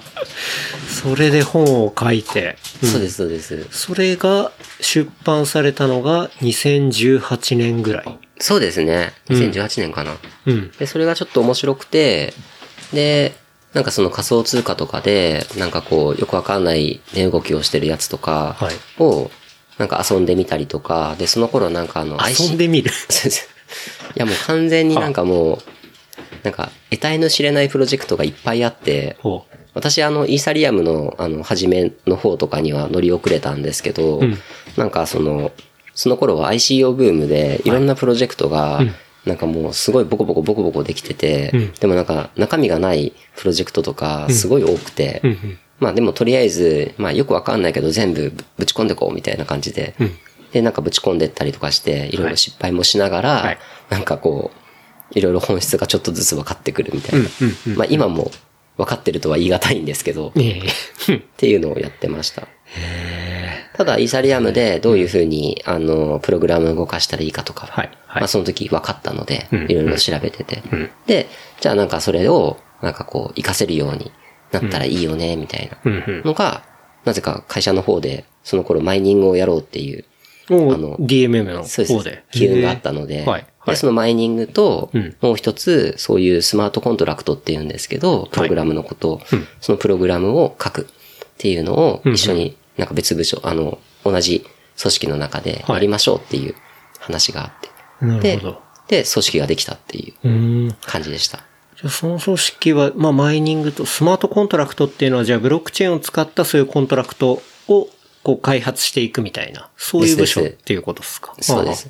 だからブロックチェーン上で、まあなんかもうちょっと面白いことできないのかなとか、はいプログラム書いてなんかいろいろできないのかなとか、うんうん。うんうん。やっぱこうみんなが見えるところで、みんなが参加できるような仕組みとかだと、はいなんか何か、何かを制限してるわけでもないので、まあ面白いことできるんじゃないみたいな。うんうん。で、まあ実際今、まあ世界を見ると、はい。あのブロックチェーンの世界を見ると面白いことになってるとはうん。思うんですけど、うん。一部。うん。まあ、NFT とかもそうですし、はい。あとはあの、まあ DeFi とか、うん。ディセントライズファイナンスとか、おあ、僕、それわかんないです。それ、どういうものなんですか？ちょっと教えてほしいですね。なんかあの、金融のあの、プロジェクトみたいはい。なはい。ものがあるとしてうん、例えばまあその、なんていうんですかね、ブロックチェーン上でうん、こうトークンを発行するっていうのは、はい。あの、今の株式を発行するとか、いうものとかと、まあ割と似てるなるほど。と思うんですよね。はい。はい。で、そこに流動性さえあれば、うん。そのトークンの価値が上がるはい。っていうのがあるじゃないですか。ありますね。でも、今度は、そのなんかそのトークンを使ってうん、それを、なんかその、例えばデリバティブに使うとか、うんうん。うん。あっていうのがあったりとか。二次商品、三次商品をそれで作っていくってことだ。はだからまあそのコールとかプットとかはいを作ったりとかするとか、うんあとはそこからあの、ステーブルコイン。はい。なんか私たちからすると、なんか法定通貨から考えると、あの、1BTC って値段が上がったり下がったりはいするじゃないですか。はいまあ BTC 基準だと何も上がっても下がってもないんですけど。うん、うん、うん。で、私たちは、やっぱこう、実世界にいるので、はいその法定通貨とペックしてるもの、うん。一定のものっていうのが欲しくて、うんで、そうすると、このステーブルコインっていうのをうんうん欲しくなるんですよね。はいはい。で、これがあると、なんかもっと経済がやりやすくなるので、うんうん。なんかその、BTC とかってボラティリティがはい。高すぎるので、ぎるってことですね。うん。で、そのステーブルコインを作るプロジェクトとかがうんできたりとか、うん、うん。で、まあその、しかもその、そこで持っている自分の資産っていうのを預けていると、はい。それをステーキングっていう形にして、うん。まあその、福利がどんどん生まれるとか、おー、なるほど。それが DeFi Decentralized ファイナンス。えっとファイナンスってことだ。あ。まあ一応、なんかその中央的な会社とかうん、チームとかが、まあまあ、チームはいるんですけどね。は、い。いるんですけど、まあその、すべてが、えーブロックチェーン上のうん。スマートコントラクト。はい。にデプロイされてはい、そこにみんなが参加できるのでうんうん、誰だって、なんかその同じことができてで、中央の人がはい、なんかさっき言ってた、あの、YouTube とかでいきなりなんかそのフィーを下げますみたいなこととかはできないようにする。っていうような、まあそういうファイナンスのシステムができてきて。はい、ああ、理解した。じゃあ、そういう、ね、言ったら、メガ投資会社とか、メガエージェン、あえっと、メガバンクとか、そういうものが、こう、一個ルールを変えたら変わっちゃう世界ではなくっていう、その金融の仕組みというか、そうですね。そういうものをやっていて、で、それっていうのが、でも、なんだろうな、ちょっと現実の世界の金融とのパラレルワールドみたいなものをブロックチェーンを介して作ってるみたいな。そそうですね。そんな感覚が近いってことですね。さっきの株式もそうだし、まあ金融商品もそうだったりだとか。はい。ですです。っていうのでやってるのが DeFi ってことなんですね。そうですね。なるほど。で、でなんかそれでこう、例えば、えー、会社とかがある、はいあの、取引所、交換所、うんうん例えばあの、 bitFlyer さんとか、はい Coincheck さんとか、うんうんうんで、あれの仕組みをそのままスマートコントラクトで、うんブロックチェーン上に書いちゃってるプロジェクトとかも出ちゃってて、はあはあ。で、まあ、 exchange なんですけど、 decentralized exchange なんで、DEX って呼ばれるんですけど、ほう。で、そういうのを使って、なんかその KYC とかなしに、いくらでも交換ができるようにしたりとか。でも逆に今度は交換するときに、その交換するプールがないといけないですよね。うん、うん。持ってないと、例えば日本円をドルに変えたいですって言ったときに、はい日本円とドルを両方持ってないと、その人って交換できないですよね。うんうんで、なってくると、そこに対して、えっと、流動性プールっていうのをみんなが提供するようになって、うんリクイディティプールっていうんですけど、で、これを提供してると、そこで取引がなされた時に、そのリクイディティプールのはい、なんか、フィーをもらえるような仕組みだったりとか。ああ、なるほど。じゃあちゃんとそこにプールに、要は、水を入れる人はある程度やっぱね、ちゃんと入れたから、お礼みたいなものをもらえたりとか。そうです、そうですはあは。あインセンティブがありますよっていう感じで。で、それがなんかもうみんなこうプレイヤーがバラバラになって、うんで、もうどの、どこでも参加できる。はどのようにでも参加できるので、はいまあそれはなんかみんなが戦略決めてやるみたいな。っていう感じになって、やっぱ流動性が上がると、はい。価値がどんどん交換されていくので、はいマーケットのシェアがどんどん広がっていってみたいな。で、またなんか、その長者が生まれるっていう長者が。で、その長者ははい、もうお金使うところがあんまりないので、まあ、ある、あるとは思うんですけど、はなんで、まあ NFT 買っちゃうとか、うーん。あ、そういう流れがあるんだ。そういうのはあるのかなって思います。ああ、なるほどね。うわ、めちゃめちゃ面白い。うん、いえいえ、全然全然、いや、そういうことなんだ。あ面白いですよあ。。でもまあ本当に、ある種、まあ、現実の世界で本当にじゃあ金融とかが民主化されてるかっていうと、ちょっと疑問な部分が結構あるとは思いますけど、そうですね。そっちの、まあ、DeFi の部分では、まあ、かなり民主化されてるというか、ううーん。そんな意味合いを感じますが。あ、そうですね。民主化っていうよりは、むしろなんか規制がないみたいな感じは。規制がない。あの、本当になんかもう、なんていうんですかね、詐欺、詐欺て、なんか詐欺的なプロジェクトとかもできちゃうわけですし、本当にこれで回るのかよっていうのも、はい。なんか無理でしょっていうのがあったりとかもするんですよね。だからそこはすごいもうみんながこう荒野にいる感じで、なんか自己責任でやるみたいな感じの世界になってるので、はい。これが現実世界に受け入れられるとは私は全く思っていなくて、ある程度やっぱ規制はされるべきだと思うんですよね。なんでまあ、近いうちに、なんか一応なんかその金融庁とかも、その DeFi についていろいろ喋ったりとかはしてるんですよね。あ、そうなんですね。金融庁の中のワーキンググループで、その DeFi をどう捉えるかとか、で何ができるかとかはい言ってるんですよねうん。なんで、おそらく日本でも、なんかその、ホワイトリスト的なもので、導入とかは考えるんじゃないかなとは思うんですけれど、なるほど。まあただちょっとわかんないです。うん。でも、ホワイトリスト化すると、まあね、要は、じゃあここ OK っていうところをまあリストアップしていくっていう話ですけど、そうなっていくと、じゃあね、まあ結局じゃあそこに入ったとこのプレイヤーだけの世界にまたね、なっていくから、そうですね。そうなるとちょっとあんま面白くないっていうか。まあ国としては、多分やりたいのは、その仮想通貨の世界って、そのウォレットとかは誰でも作れるんですよね。年齢制限ありませんし、うんもうほぼほぼ無限に作れると。はい。で、この無限に作れちゃうものっていうのが、KYC できない。うん。多分それが問題なんですよね。これが誰のものなのかっていうのが、はい誰にもわからない、うんうんブロックチェーン上にアドレスが決まってるだけはい。以上。うんで、これは多分その国の経済とかを脅かすものにはなるはずうんうんなので、確かにい今まで考えているその流入経路とか以外のところを走るわけなので、うん。これを規制したいっていうのはすごい、まあ、まっとうな意見だなとはうん。思います。うん私はちょっと、あの、どちらかというと規制してほしくないなのはい方ですけど、うんまあ私が例えばその政府の人だったら、うんいやマジで嫌だなって思います。なるほどね。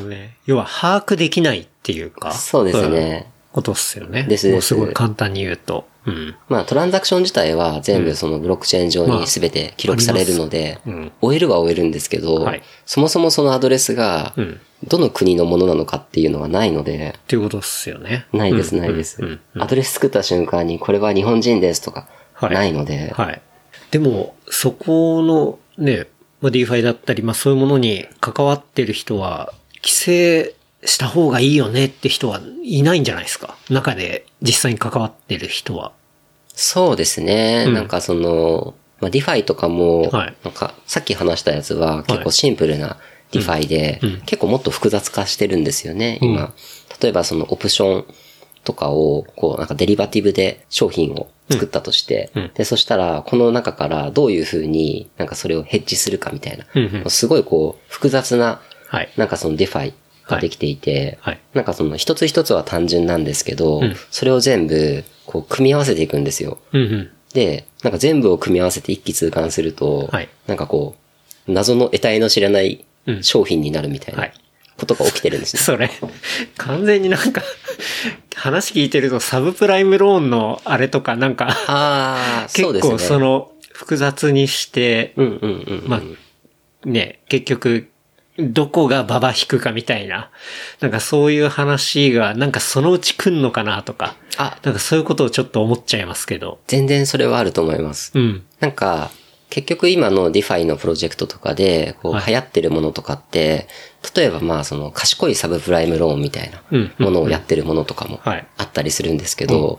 まあ賢くない、そのままのサブプライムローンをやってるやつとかもあると思うんですよね。うんうん私はちょっと把握できてないんですけど。はい。でもそういうのを提供して、それになんか人が群がっちゃうと、うんなんかみんなで死んじゃう。ねっていうことは起きると思います。みんなで爆死するみたいな。で、その爆死するとね、その、そのもの、爆爆風が与える影響っていうのはね、その世界に結構大きいことになると思うから、一気にこう、流動性が悪くなったりとか、固まってしまったりとか、急に氷河期が来るみたいなことっていうのは少なからずね。いやありそう大いになると思いますうん。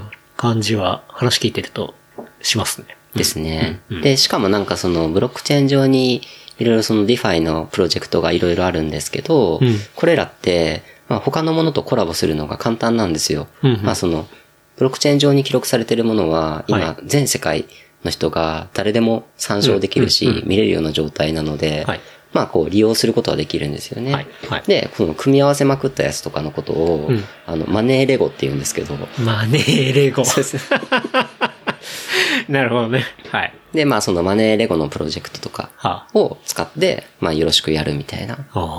感じになっています。ええ深いないえいえ。あなんで NFT とかに関しては、うんなんか NFT は、普通の、うんあの、 fungible token、あ。うん。例えば先ほど言ったなんか BTC とか イーサ とはいかはいに比べると、どうしても流動性が下がっちゃうんですよね。うんうんまあアートの世界もそうだと思うんですけど、はいこう、奈良のよしともしか欲しくないっていう人に、うんうんなんかこの作品どうですかって言っても、いらんっていう、まあそうですよね。と思うんですよねはい。うん。で、奈良よしともの持ってる流動性って、奈良よしともだけの流動性じゃないですか。なので、そこがすごい流動性が下がっちゃうので、うんそこを、なんか流動性を上げようとするプロジェクトとかもあったりして。例えば一つの作品をはい、なんかこう小ぐ、小口化して、はい。で、小口化して、それをみんなでこうやり取りするとか。うん。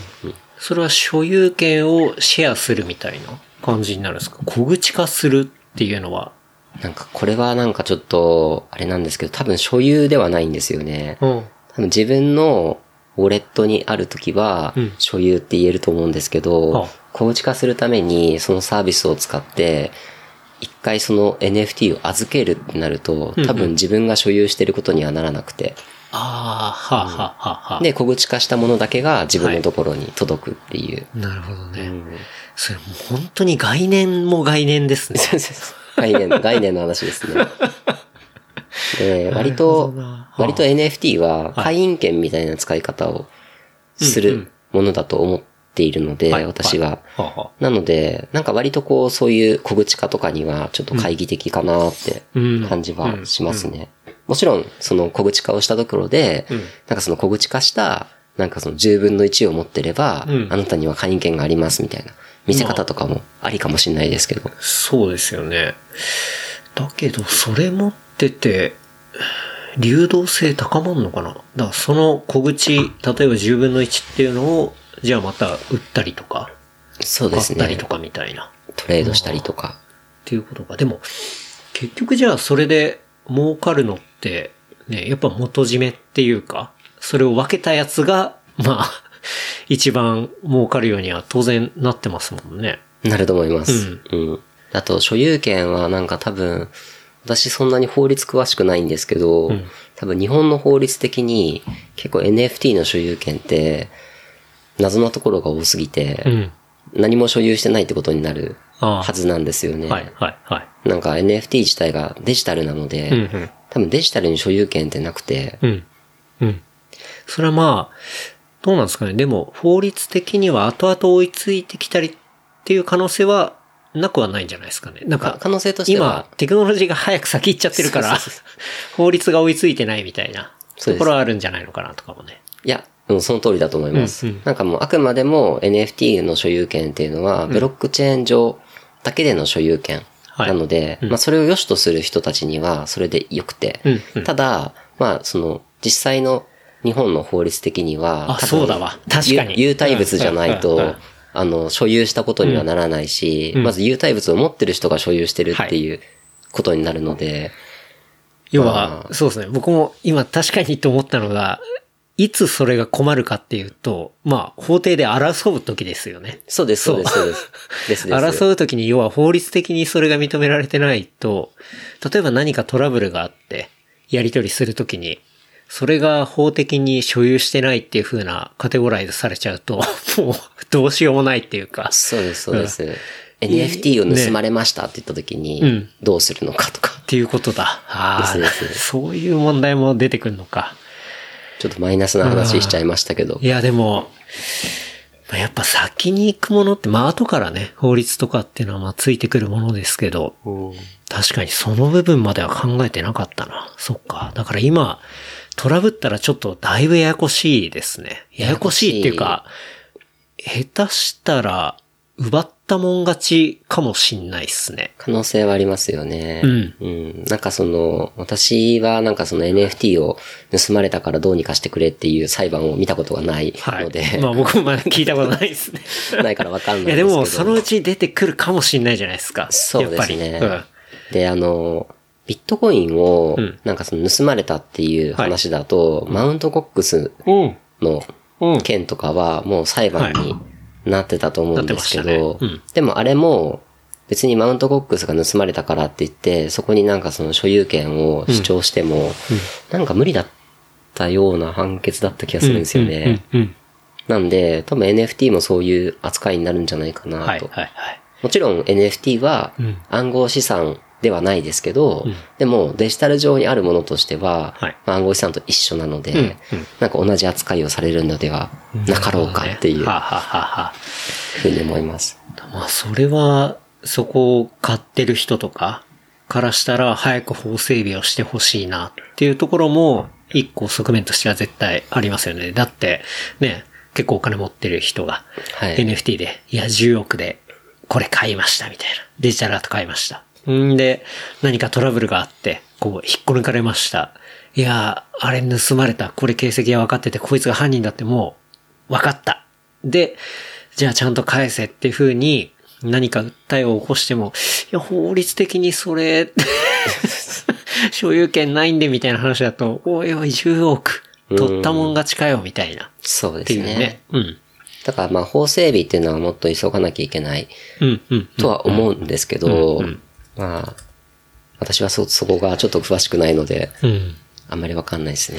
いいや、でも、やっぱ、新しいことって面白いですね。面白い本当にまあですね。なんだろうな。まあ、良くも悪くも整備されてないっていうか。うん。確かに確かに。まあその拡張されていってる、うんうんまあそのものなので、まあそこに対して現行の法律は絶対に追いつかないっていうのは当然だと思うんですよね。うん、うん。ただまあそこをなんかこういい感じに、あの、統合できるような。感じには持っていきたいなとは思うんですけどね。え、でも、篠原さんはだってそこで、そのブロックチェーンのエンジニアとして、はい。第一線で働かれてるわけじゃないですか。その、日々変わる？そういう状況とか、なんかそういうものは、まあ常にキャッチアップしなきゃいけないし、なんか下手したら3ヶ月前にやってたことが、なんかもう古くなるみたいな。あ、もう全然あります。やっぱそうなんですね。めちゃめちゃあります。そういうとこで働くってどういう感覚っていうか、やっぱエキサイティングだったりするって感じなんですか？刺激的ではありますね。うんうん。刺激的ではあるんですけど、はい。ななんて言うんでしょう。枯れた場所じゃないので、うんなんて言うんですかね。やっぱこう入ってくる人とか、はいなんか入りたいっていう人結構いらっしゃるんですよね。うで、相談とかももらうんですけど、はいやっぱこう自分でキャッチアップしていかないとん厳しいっていうのはうんうんすごくあると思います。うんで、実際私も、あの、NFT とかのうん、例えばコレクティブルのやつとか、はい。あの、全然終えてないですし、うんうん。なんか他の人から聞いて、あ、そうなんだ、みたいな。うんうん。で、そこからなんかちょっと自分で調べて、そうなんだって知ることがあるぐらいなので、もう一人だともう全然無理です。じゃあもう、激流の中で、激流ですね。しながらはい。やっていくし、でもね、まあ、未来も作っていかなきゃいけないみたいなね、ところもあるし。そうですね。であと、まあ対象がもう世界なので、はいはいブロックチェーンを使ってる皆さうんんなので、うんまあ、国内とかに限った話でもないですし、うんうんうんなんかそこは焦ってますね。実際自分も。まあどうしようって。そう、焦るっていうかまあそうですね。まあ常に変わってるから、うん。まあちょっとでも、あ、これで完成だっていうのはなくて。ないです、ないです。どんどん新しいの出てくるので。うんガウディ的な、終わらない的な。終わらないですね。で、かつなんかその、まあ、なんていうんですかね、自分たちのシステムだけで完結していアプリケーションとかだったらうん、それでいいんですけど、うんなんか今のブロックチェーンって、なんかその、ずっと進化し続けてるものに対して、ずっとこうそこにアプリケーション乗っけたりとかして、まあもちろんそのブロックチェーンを作ってる人もいますし、みんながなんかその変化し続けるとこで戦ってるので、うんうん。なんかそういう意味では、まあ、刺激はあるけど、本当になんかもう、情報をどんどん取っていかないと意味がないし、うん。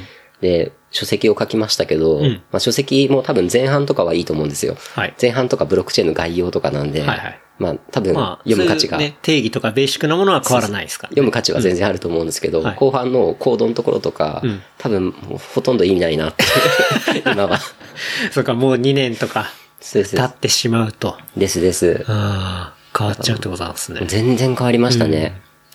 え、でもそれ、なんだろうな。ね、まあ、スタートアップで言ったら、当然こう、入ってくるっていうか、もうどんどん人をこう入れたりとか、はい一緒にやってくれる仲間を見つけるみたいな、っていうところも一個すごい大事な側面だと思いますけど、なんか、そういうエンジニアでそういうことができる人っていうのを探すのも難しいっすね。だって、難しいです。本当に日本でも超限られた人しかやってなくないですか？その最前線にいるみたいなこととかっていうのは。だと、だと思います、うんうんもちろん興味があるからやるっていう人はいろいろいらっしゃるし、うん。まあなんかそれでこう、艶がすごい広がってる感じはうん。あるんですけど、うん。ただなんかその、本気でどこまで、その、その人たちがこう、戦えるかみたいなはい。ところまで行くと、もう本当に限られた人しかいないのかなとは思っていて、うん。まあ私も戦えてるかっていうと戦えてない気がするんですけど、いやいやいや。ただなんか一応なんかその、エンジニアコミュニティみたいなのを、うん。なんか以前、あの、私は所属してたことがあって、はいで、そこに1000人ぐらいいたんですよね。2018もう年。すげえいるじゃないですか。でも、多分その1000人が、うん。まあ国内の全員なんだろうな。そういうことね。なるほど。うわぁ、それは狭いな。で、そのコミュニティが、ちょっと今、尻すぼみになっちゃったので、ああの、ちょっとディスコードで、あの、お知り合いが、あの、また、新しく作ってくれたんですけど、はい多分そこの参加人数ぐらいが今の日本の人なのかなって、うん。最大人数なのかなって思います。それちなみに今はどれぐらいの人数なんですか？あ、何人だろう。なんかちょっとディス、ディスコードって、参加人数ってどうやって見るんですかわねからないか。え、感覚的に1000人より多い、少ない？まあ、うーん、投稿してる人の頻度とか見ると、はいまあ多分少ないかなってちょっと 思っています。さらにレアになってるじゃないですか。これ、オンラインが23で、オフラインが59だから、はい。100いないじゃないですか。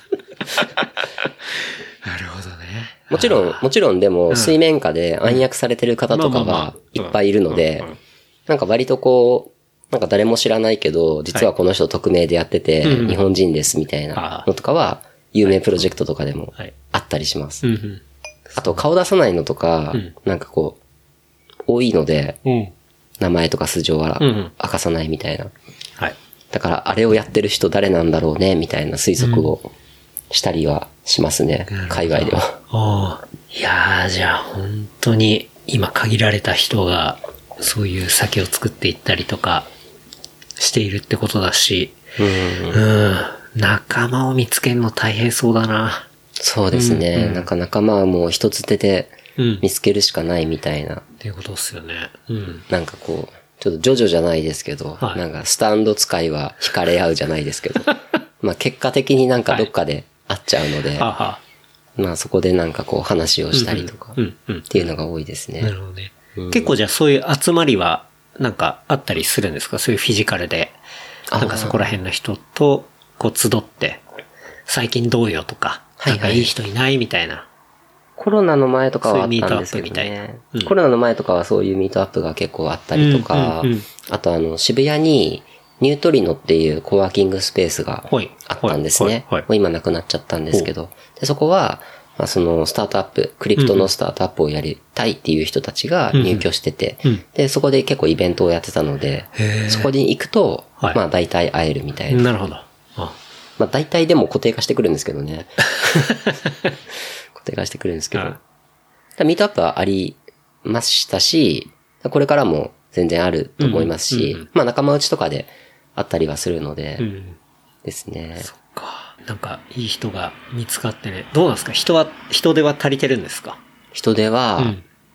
ああ、なんかこれはちょっと言っていいのか良くないのか全然わかんないんですけど、うん。多分、私のいる会社だと、バックエンドの人は結構今足りうんていて。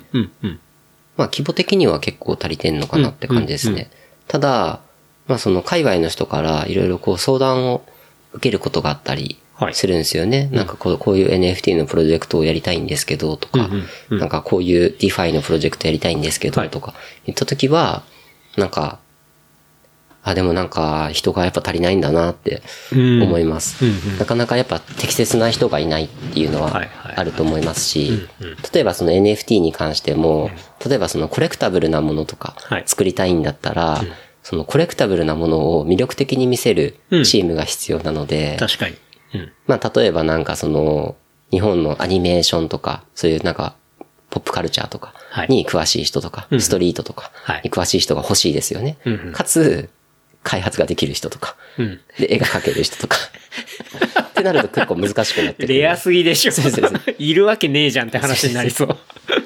あで、ーで、なんかその、例えばなんかその、そのさっきのディセントライズファイナンスとかで、デリバティブとかを作りたいみたいなプロジェクトがあったとしたら、じゃあなんかその、プログラムが書ける人うん。で、あとはその金融知識がある人でなんかその、例えばなんかそのガンマとかデルタとかはい、そういうのがわかるとかはい、ブラックショールズがわかるとか、ってなると、こう、ちょっとずつ、こう、ちょっとずつ、ちょっとずつ。ちょっとずつどころじゃなくても、レア人材になるわけですね。そうです例えばなんかそのオプションのなんか価格、プライスを決めるときに、結構日本だとあのブラックショールズってやつをはい。使うんですけど、うんうん。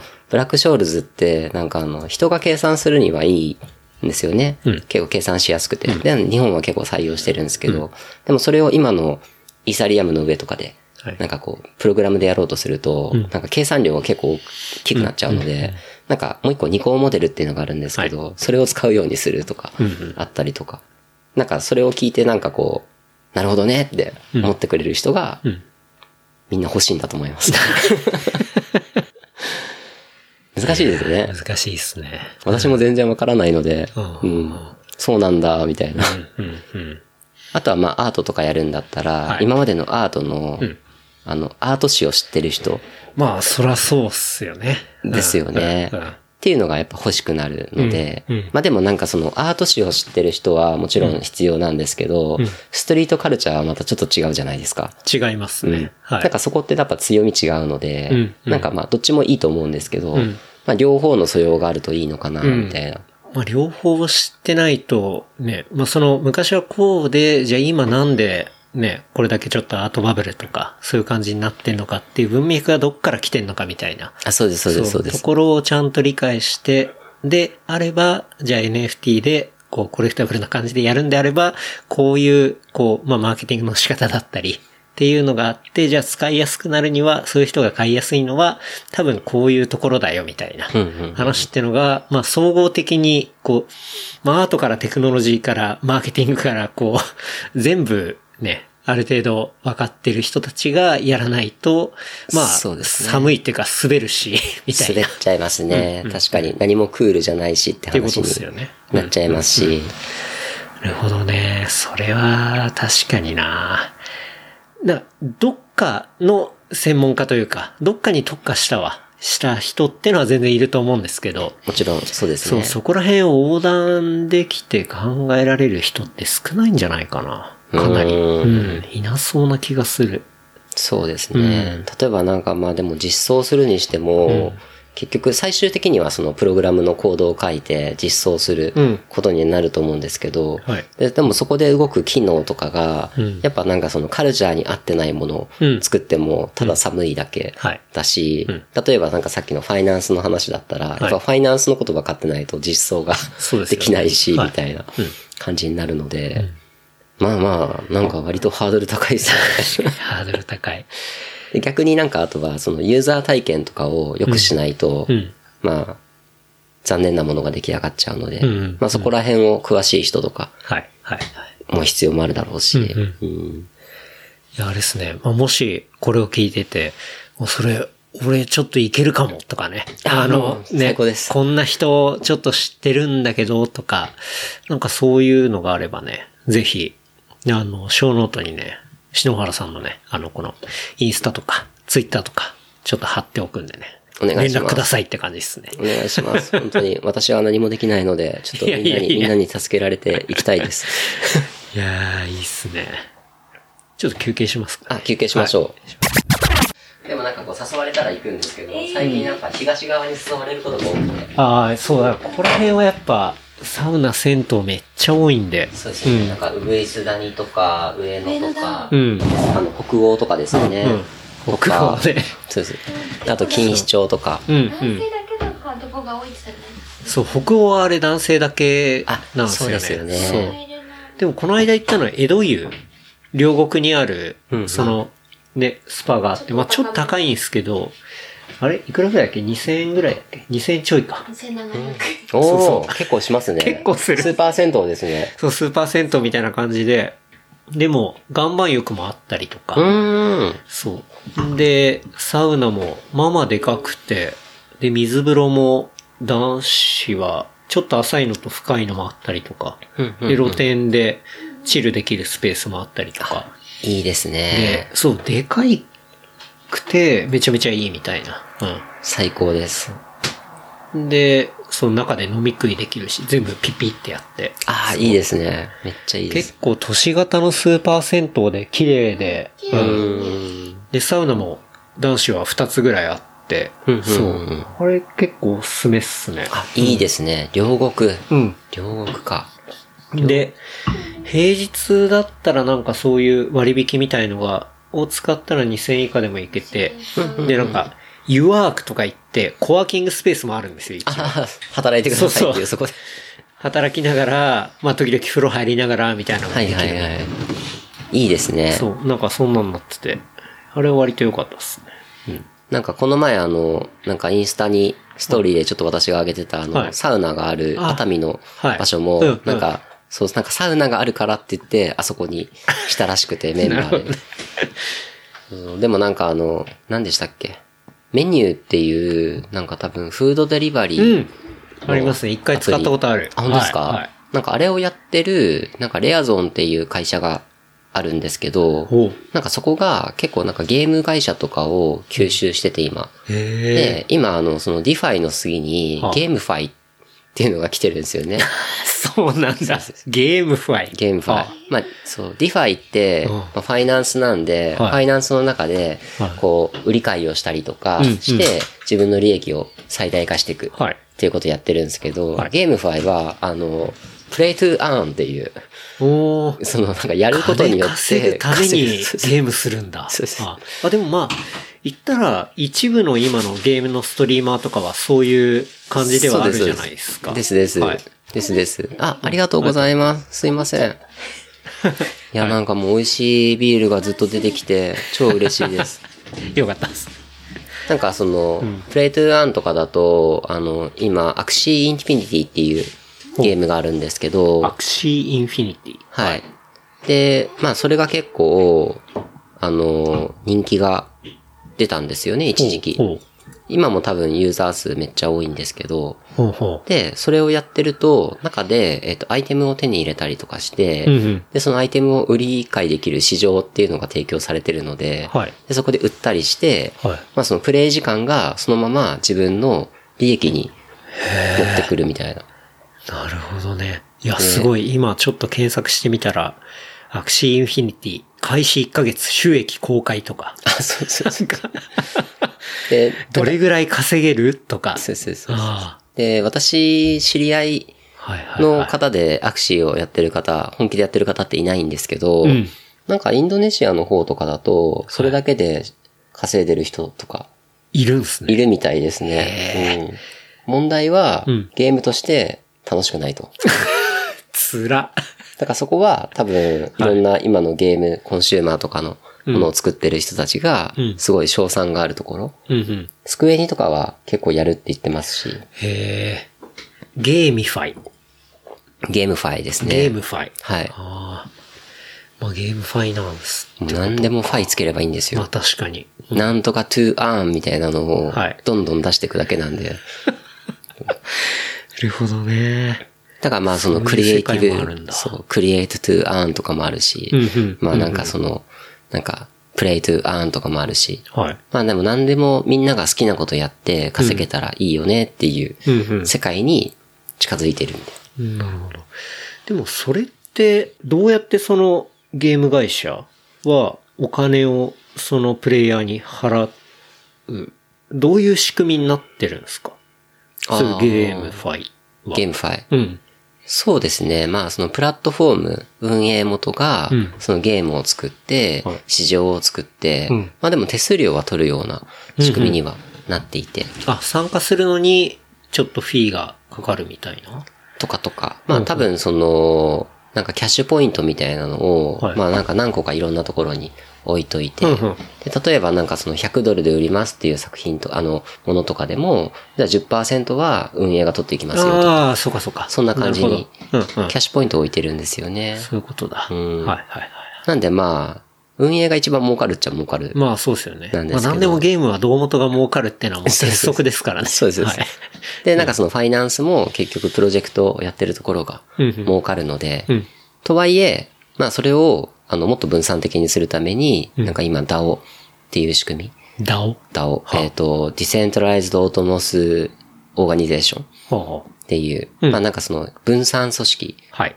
だからユーザーたちで分散組織を作って、うんうんで、そこでガバナンスを効かせてうん、やっていこうみたいな、はい。はい。いう動きがありますね。なるほど。ただそうすると、なんか今の会社とちょっと違うものになっちゃうので、うんなんか、法人とかどうなんだっけとか、うん。そもそも法人いらないよねみたいな話にはなるんですけど法人がなかった時に、これは誰が税金を払うのかなみたいなうん。話になったりとか、あれ？みたいな。いや、本当に、だから、動きが新しいっていうか、概念自体、なんか新しい、いわゆるそのリアルの世界とはちょっと離れたと、なんか、し俯瞰で見たら近い世界が出来上がってるんだけど、うんうん。ちょっとパラレルワールド感があるのが面白くて、うん。でもまあそこで、あれ？これってそういえばみたいな話がちょこちょこ出てくるっていうことですね。そうですね。ですです。うんうんだからなんかその DAO とかも、今すごい騒がれてはいるんですけど、うん Web3 と同じぐらい。はいでもその DAO とかも、そんなに新しい概念かっていうと、そんなことはないうんと思っていて、例えば日本だと、組合っていうものがはい。そもそもうんありますし、組合って、なんかこう、法人でもないのに、口座は作れるし、はいなんかいろいろできるじゃないですか。確かに、確かに。なんかあれと何が違うのかな、みたいあな気もしてくるし、うんうんうんなんでまあ、DAO に関してはまあ、新しいようで割と古いみたいな。結構元素、原子の、なんかそのみんなの人の組合とかうんうん。いう感じですかね。なるほどね。ただ、まあうまくいくかどうかも結局そんなに昔とやることは変わらないので、はいそんななんかこう超テクノロジーとかでうまくいくわけはないので、うんうん人と人とのつながりなので、はい。はい。って感じですかね。なるほどね。DAO はなんか、結構、あの、来てますね。なんかあの、ガートナーが出してる、うんあの、ハイプサイクルうんっ。ていうのがあるんですね。ああ。あれ？それってなんか、す曲線のあ、そうでやす。そうですつでしたっそうです。そうです。けあの、グラフみたいになってて、みたいな。はいはい。まあなんかそのバズってて、うん今すごい盛り上がってて、はい集で、だんだんこう、で、落ち着いて、みたいな。はいうんで、もうそのガートナーのハイプサイクルだと、多分、今 Web3 とか、うんうん DAO とかうん。ですね。まあ DAO 自体も、言葉自体は2017年とかうん。うん。からあったんですけど、はい。であって、イーサリアムで一回事件を起こして、うん DAO が、うん。まあプログラムコードの問題が、バグがあって、はい。で、ごっそり資金抜かれて、うんうん。で、まあそれを、良しとしないイーサリアムが、それを消しますって言って、お消しちゃったんですよ。はい。なんで、なんかこう、ブロックチェーンがずーっとこう続いてるのに、こ、こ、ここまで巻き戻しますみたいな。はい。ロールバックします。で、ロールバックしますって本家は言って、はいで、まあそれだと何の意味もないじゃんっつって、原理主義者の方たちはいが、そこから別れちゃったんですよ。あるところから。違う世界線に。そうですハードフォークしちゃったんですよ。ははで、それがなんかそのイーサリアム、今のイーサリアムとうんハードフォークした方がイーサリアムクラシックっ。ていうやつなんですけど、クラシック。クラシックは。クラシック、今どうなってるかわかんないですけど、うん何も持ってないので。確かになるほどね。結構そういうハードフォーク多いですね。まあ通貨とか、まあ、クリプトもね、まあ、時々ハードフォークあったりとか、だから、結構前で言ったら、ビットコインだってね、ビットコインとビットコインキャッシュみたいな、ああですね。うん、のがあって、はい。何のことだって思いながら眺めてましたけど、うん。ビットコインキャッシュ、あの、誰でしたっけ？ビットコインキャッシュの人。あ、名前忘れちゃった。なんかビットコインキャッシュはい。持ってる人たちが結構渋谷にいっぱいいたので、へえ。なんかその、チームの中の人とかが、なんかその人たちとかが、うんこう、バーとかにいると、うん。なんかビットコインキャッシュ is ビットコインみたいな。言ったら、イエスとか言って、あ、喜んでくれそて、んなノリなんですか？で、BCH をなんかくれるっていう。ことがあって、まあ、もらったやつ何も触ってないですけど。何だったんだろうな、あの時のノリは。いやーね、仮想通貨とかもな。いやー、一番結構ね、日本でネックなのって、税金じゃないっすか。なんか、うん。おっしゃる通りです。はおっしゃる通りい。です。ね。あれ、ちょっと、どうにもなんないっていうか、うんそうですね。うん。厳しいっすよね。重税重税ですね。あの、バイクロアの時、あれ12月でしたよね。はい。なんか、もうその頃のちょっと前ぐらいから、なんか自分の知り合いとかも結構もう海外に行くみたいな人がうん。結構多くてう、まあ年内に行く人って、はい。その1月1日をまたぎたくない人でうんうん、1月1日に住民税が確定するのではい、なんでそれまでに出国したいっていう人が結構いて。だから知り合いが、今までずっとシンガポールが多かったんですけど、はい。まあ最近だとドバイとかうん、個人で行くなら、うん。あとはスイスとかあに行っちゃいましたね。あ。うん。まあ、そうなりますよね。うんで、スイスどこ住むんですかって聞いたら、うんなんか、なんとかって言われて、ちょっと今思い出せないですけど、うん。で、なんかよくわかんないけど、とりあえず YouTube で検索するかっつって検索したら、うん。なんか世界の車窓柄が引っかかって、あ、こういう綺麗なとこなんだ。いいなと思って。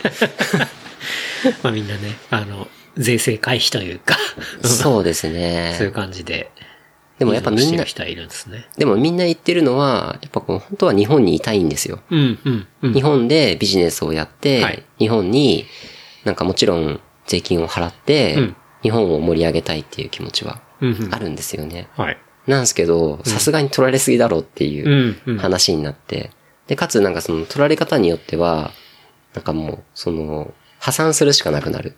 ああ、はいはい。そういう取られ方もあるんですよね。え、だって、確か持ってるのもそうだし、要は、やり取りした？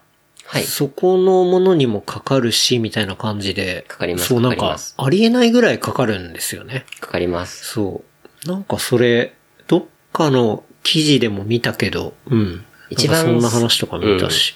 最近私が聞いた話で、ちょっとこれはもう回避できないなと思ったのが、あの、ステーキングの利益うん。とかが結構厳しかったですね。うん。なんかその、ある程度一定量の、はいそのトークンをステークして、で、そうすると、まあその、毎日とか、一週間とか定期的に、あの、もらえるんですよね。うん。で、このもらえたものっていうのが、その時の時価換算の所得になるんですよ。はいはいはい日本円換算した時に、うんうんうんで、これが所得になるので、ここに対して課税がされるんですけど、はい。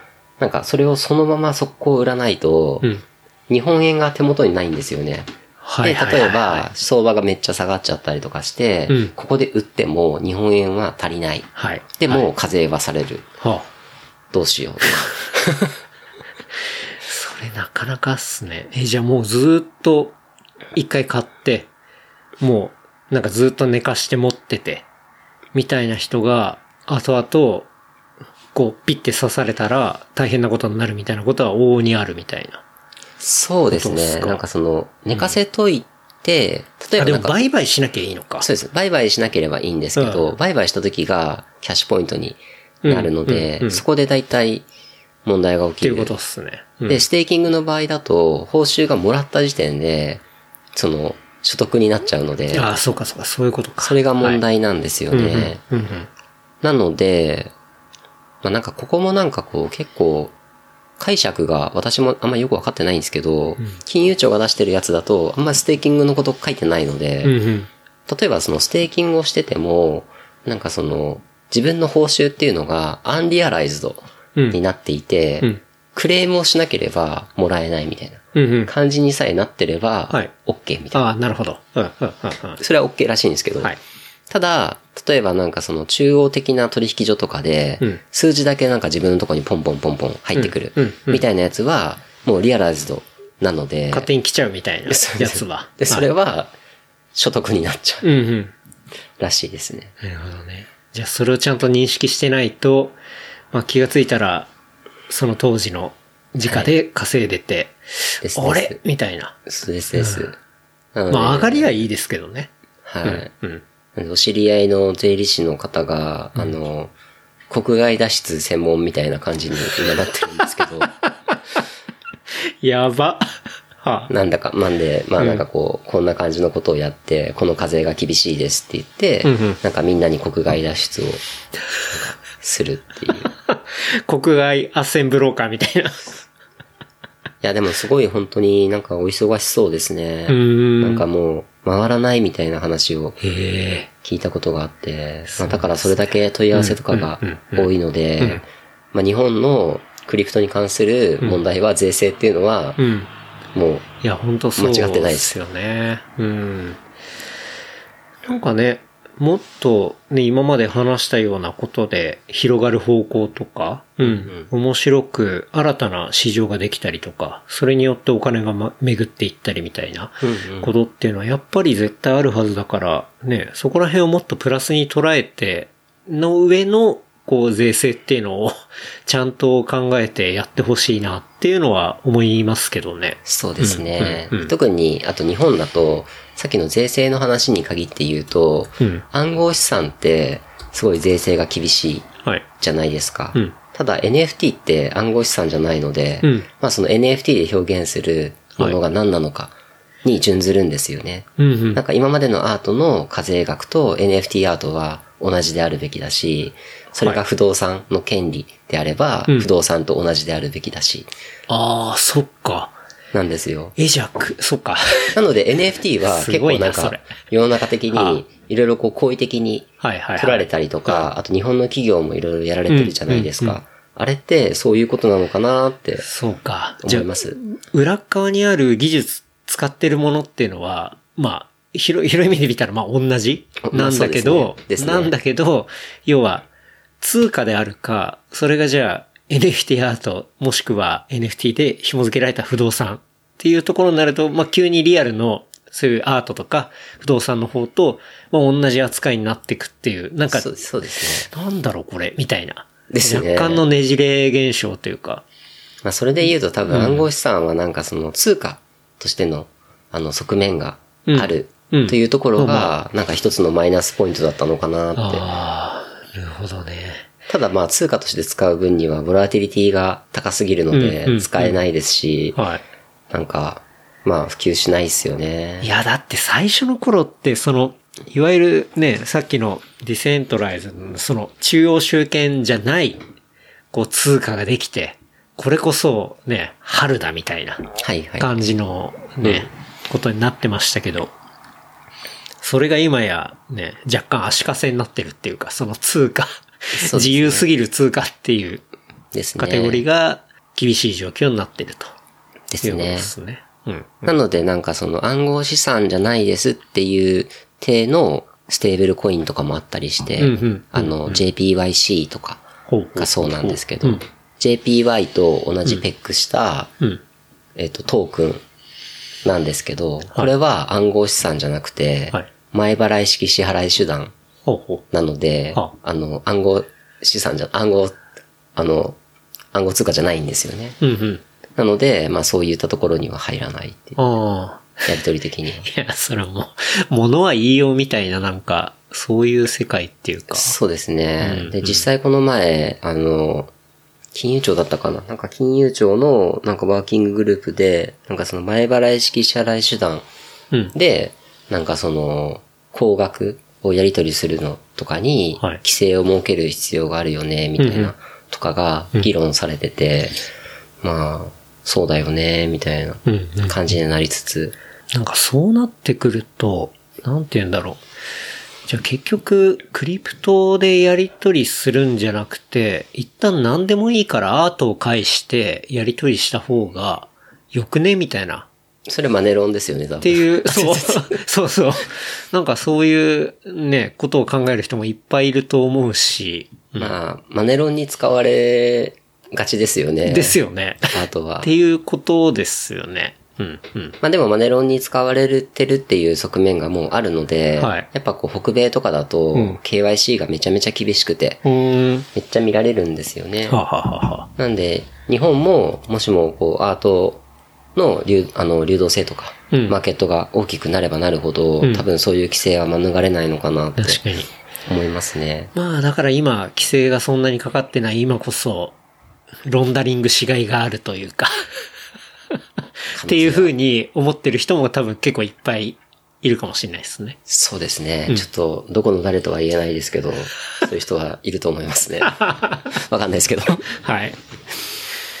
なるほどね。うん。なんかそういうことをね、こうやって話していくと、やっぱりね、なんでこれがこんな値段ついてるんだとか、なんかそういうところがだんだん紐解かれていく感じも、まあちょっとしますね。確かに。うん、うん。私もなんかあの、NFT アートに関しては、はいなんであんな値段がついてるのかは、一切、一切納得してないんですけど、納得してないんかい。納得してないところはあるはい。んですよね。なんかあの、ビープルの作品とはいはいかはい、どう考えても高すぎだし、なんか、何なんだろうってうん思うんですけど、うんまあただなんかその、まあその crypto の世界でドヤって言えるうん。ものではあるとは思うので、ね。はい。でやっぱそのます。、なんかその fungible token には多分ドヤがないんですよね。うんうん。そこになんかそのドヤのがん、なんかこう、観念を持ってきたのうんうは、すごい面白いなとは思っていて、ただ適正な価格になってほしいなとは思います。うんうんうん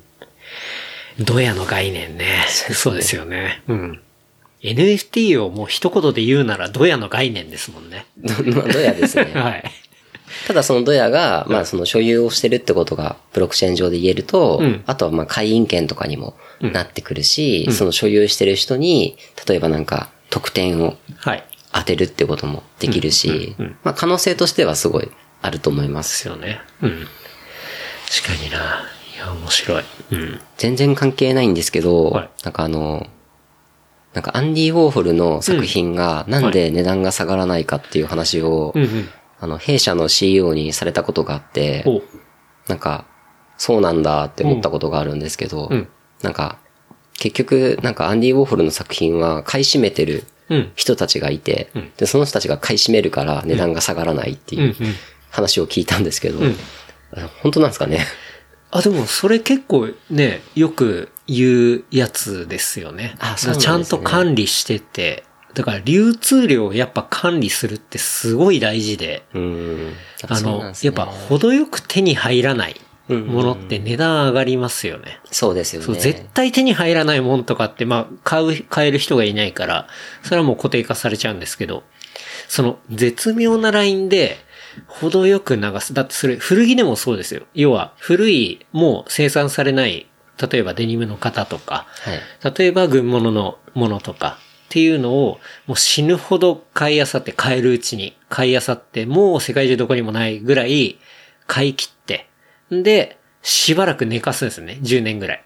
で、する、して、で、今こんなん発掘されたっていうんで、要は小出しにしていくんですよね。流通量を制限して流通量を制限して、でそうするともう、だそれこそさっきのゲームの元締め理論じゃないですけど、もう完全ゲーム制覇してるわけですよね。全部持ってるんで。でじゃあこれが激レア3万ってなったら、もう1000円で買ったものが、もうずーっと3万以上。で、うんうんうんさらに、ちょ、こ、ずーっと小出ししていくから、それがまた、こう、ファンを生んで、どんどん価格が上がっていくわけですよね。うん。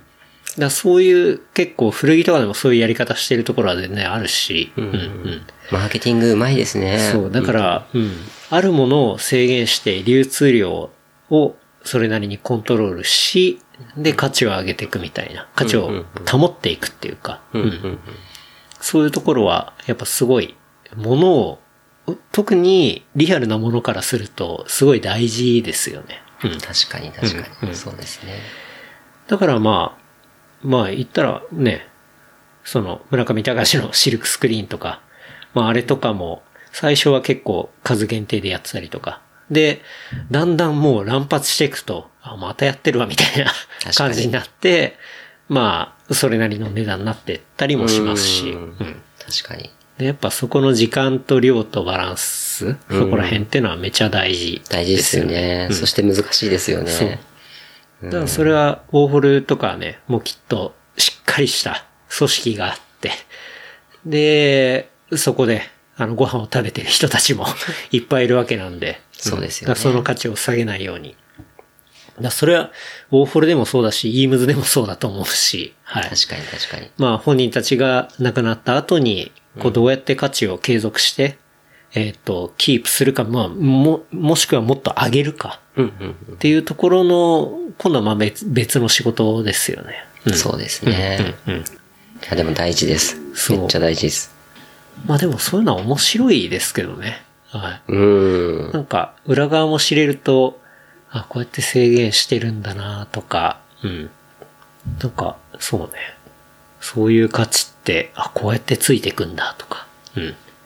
なので、なんかあの、ウォーホルの作品を、なんかこう、変な売り方をすると、うん。結構、その、買い占めてる方たちの反感を買ううんうんので、うん。なんかアート業界から追放されるって押されるとか。話を聞きました。うんうんうんそうなんだ、と思って。恐ろしいですね。あると思いますね。うーん。なるほど。そこも本当にマーケティングだったりだとか、うん。価値の付け方ですよね。ですねう。ん。なんかあの、銀座6のはい伝え書店に、うん。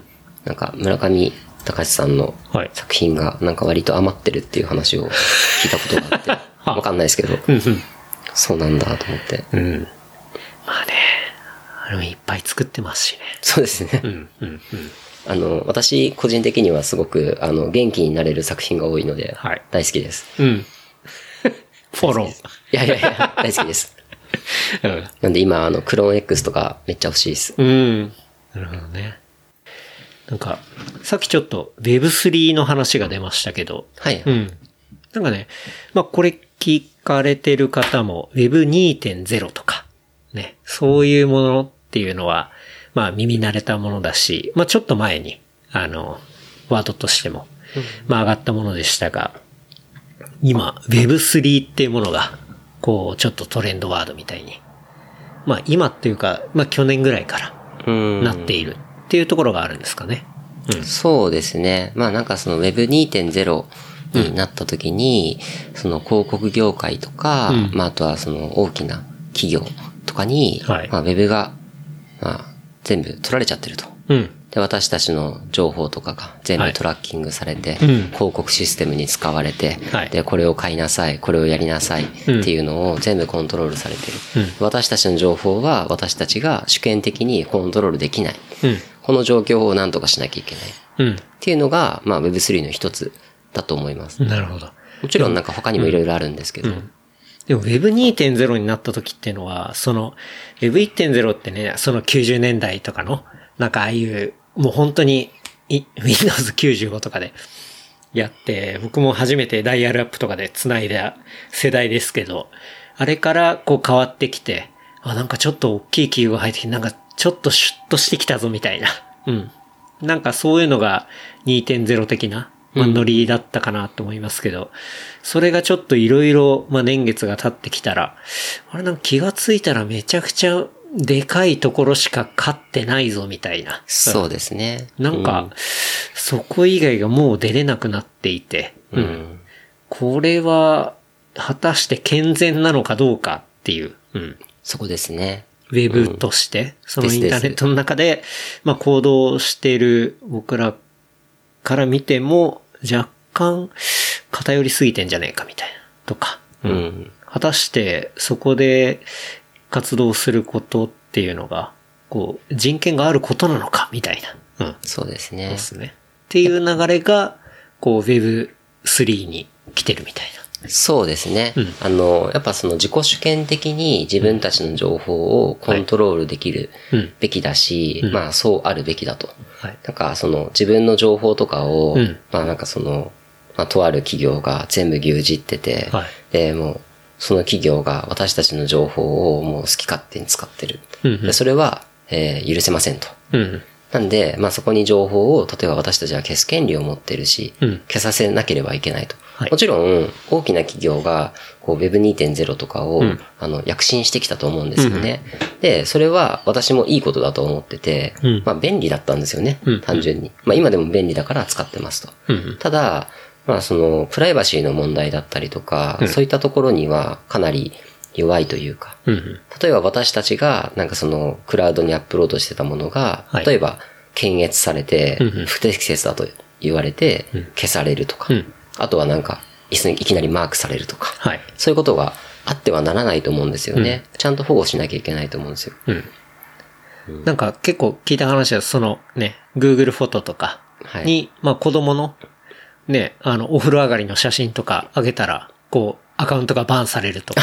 そうそうそう。だまあそれはね、あの、まあ自動ポルノ的なことに、こう、機械的に判断されて、もう Google のサービスが使えなくなってしまうとかなんかね。ですですはいそういうことが起きちゃうと、ね、なかなか、ね、不利益を被るし。そうですね、うんで。特になんかその、あの、欧州だと GDPR とかはいありましたけど、はいうん。あと何でしたっけ？カリフォルニアの、全く思い出せないんですけど、カリフォルニア版の。CC CCPA だったかな多分。うんうんうん。CCP、あの CCRA かな？なんかレギュレーション？はい。CCPA レギュレーションっていうのがあって、まあそのお膝元でもなんか私たちの個人情報を守れっていう話はあるんですよね。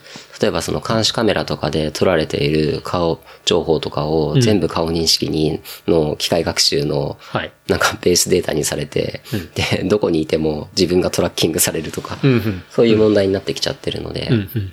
なんで、まあその自己主権的にやりたいっていう意味で、まあ Web3 と、あとあの、今、一応なんかその、ワールドワイドウェブ、あの、ウェブの、えー団体で、あの、DID っていうのをやっていて、ディセントライズド ID、うんうん。まあ分散型の ID っていうのをやっていて、まあそれは自己主権型に自分たちが何を提供するかとかをすべて、あの、言えるっていう感じになっているっていうのはあるんですけど、はい。ただ、その DID に関しても、結構なんか今こう策定しようとしてる企業とかが、あの、いろいろいるんですけど、まあすごい名だたる企業が多くて、うん。な、なんていうんですかね、なんか割とこう、なんか、地味猛量の殴り合いというか、なん、なんていうんですかね。やっぱこう、別に利権じゃないですけど、やっぱ自分たちが欲しいものをずっと作るみたいなうんうん。感じになってるので、あまあちょっと、なかなか進まないなって感じはうん。してはいますね。なるほどね。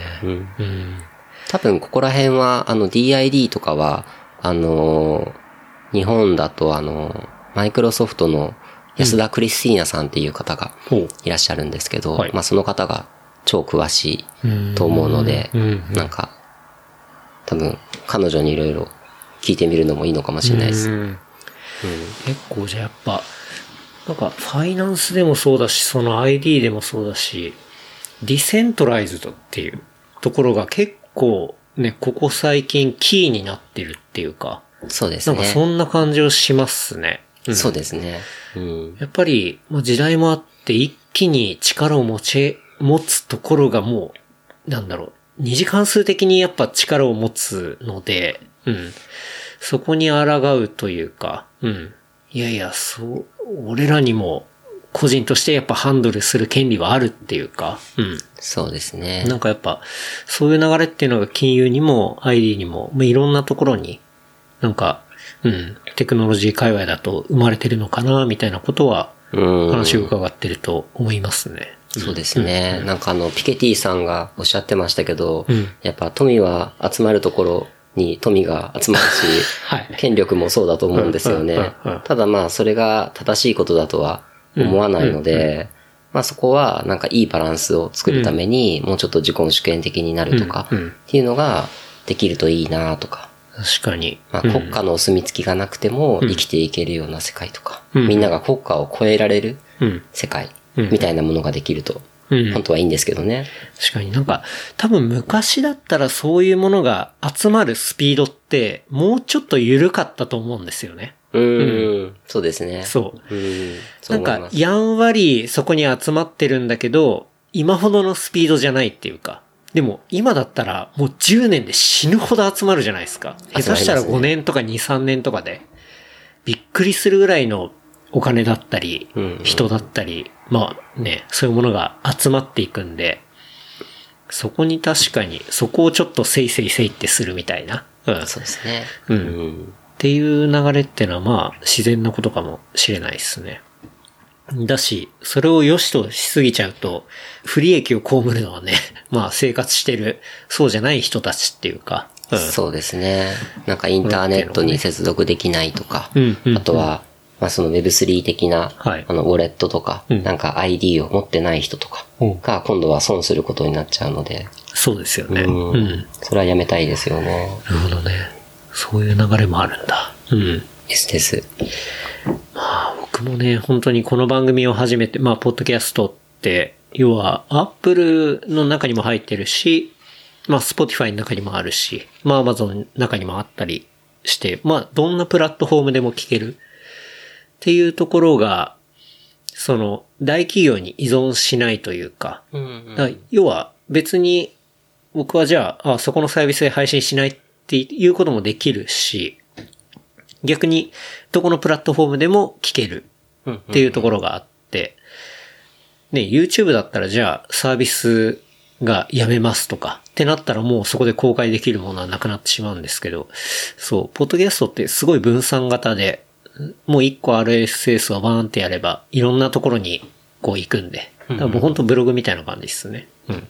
だそれっていうのが、まあ、そう、どっかの企業に対する一本足打法じゃなくなっていて、うん。っていうのが、ねそう。まあ、結構奇跡的。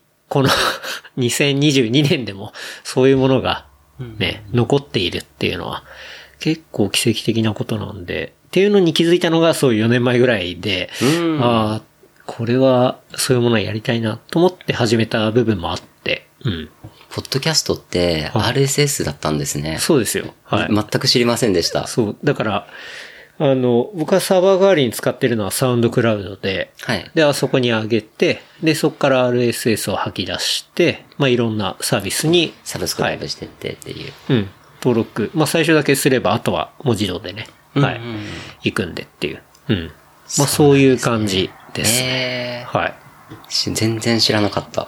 そうなんですよ。だから、別にね、アップルが大嫌いっていう風になったら、そこの、そこから引き上げればいいだけの話だし。まあ確かにはい確かにうん別に、聞きたい、人が聞きたいプラットフォームで、まあ自由に聞けるっていうところなんですよね。うーん。だからそれは、さっきの話でいくと、ある種、 decentralize っていうか。そうですね。うんいろんなところにはい置いて、はい。まあどっかがなんかそのなくなっても、まあうん resilience があるというか、はいそんな感じですですよね。はい。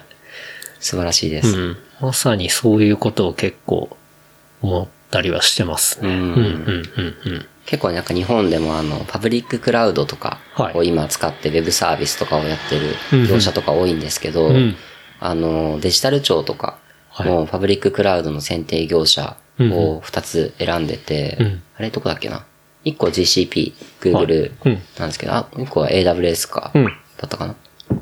なんか、まあでも、まあ、それってなんかその企業と一蓮托生になっちゃうので、うん。なんでなんか例えばデータストレージとか、計算レイヤーとかをもっと分散的に持とう、みたいなプロジェクトが、割とその Web3 的だって今言われてて、で、まあそれらの一部は、まあブロックチェーンとかで実現してるところもあったりします。はい、はい、はい。いや、ほんとね、そうなんですよね。うん。まあ、ユダヤの教えじゃないですけど、あの、卵はね、同じカゴに入れるなっていう。はい。ですです。そういうことですけどね。そうですうん、うん。なるほどね。まあ一個に、一個に集中するとなんかやっぱ、ね、問題起きちゃいますからね。うん、うん、うん。ですで。ですすよね。うん。篠原さんはでも、そういう、まあ今ね、エンジニアですけど、はい。はい。こう、ちっちゃい頃からそういうものが好きだったんですか？楽しいお話は次週後編に続きます。お楽しみに。話したトピックスは、小ノート、レプリカント .fm で見ることができます。番組の感想は、ハッシュタグ、レプリカント FM までお寄せください。See you next week. バイバイ。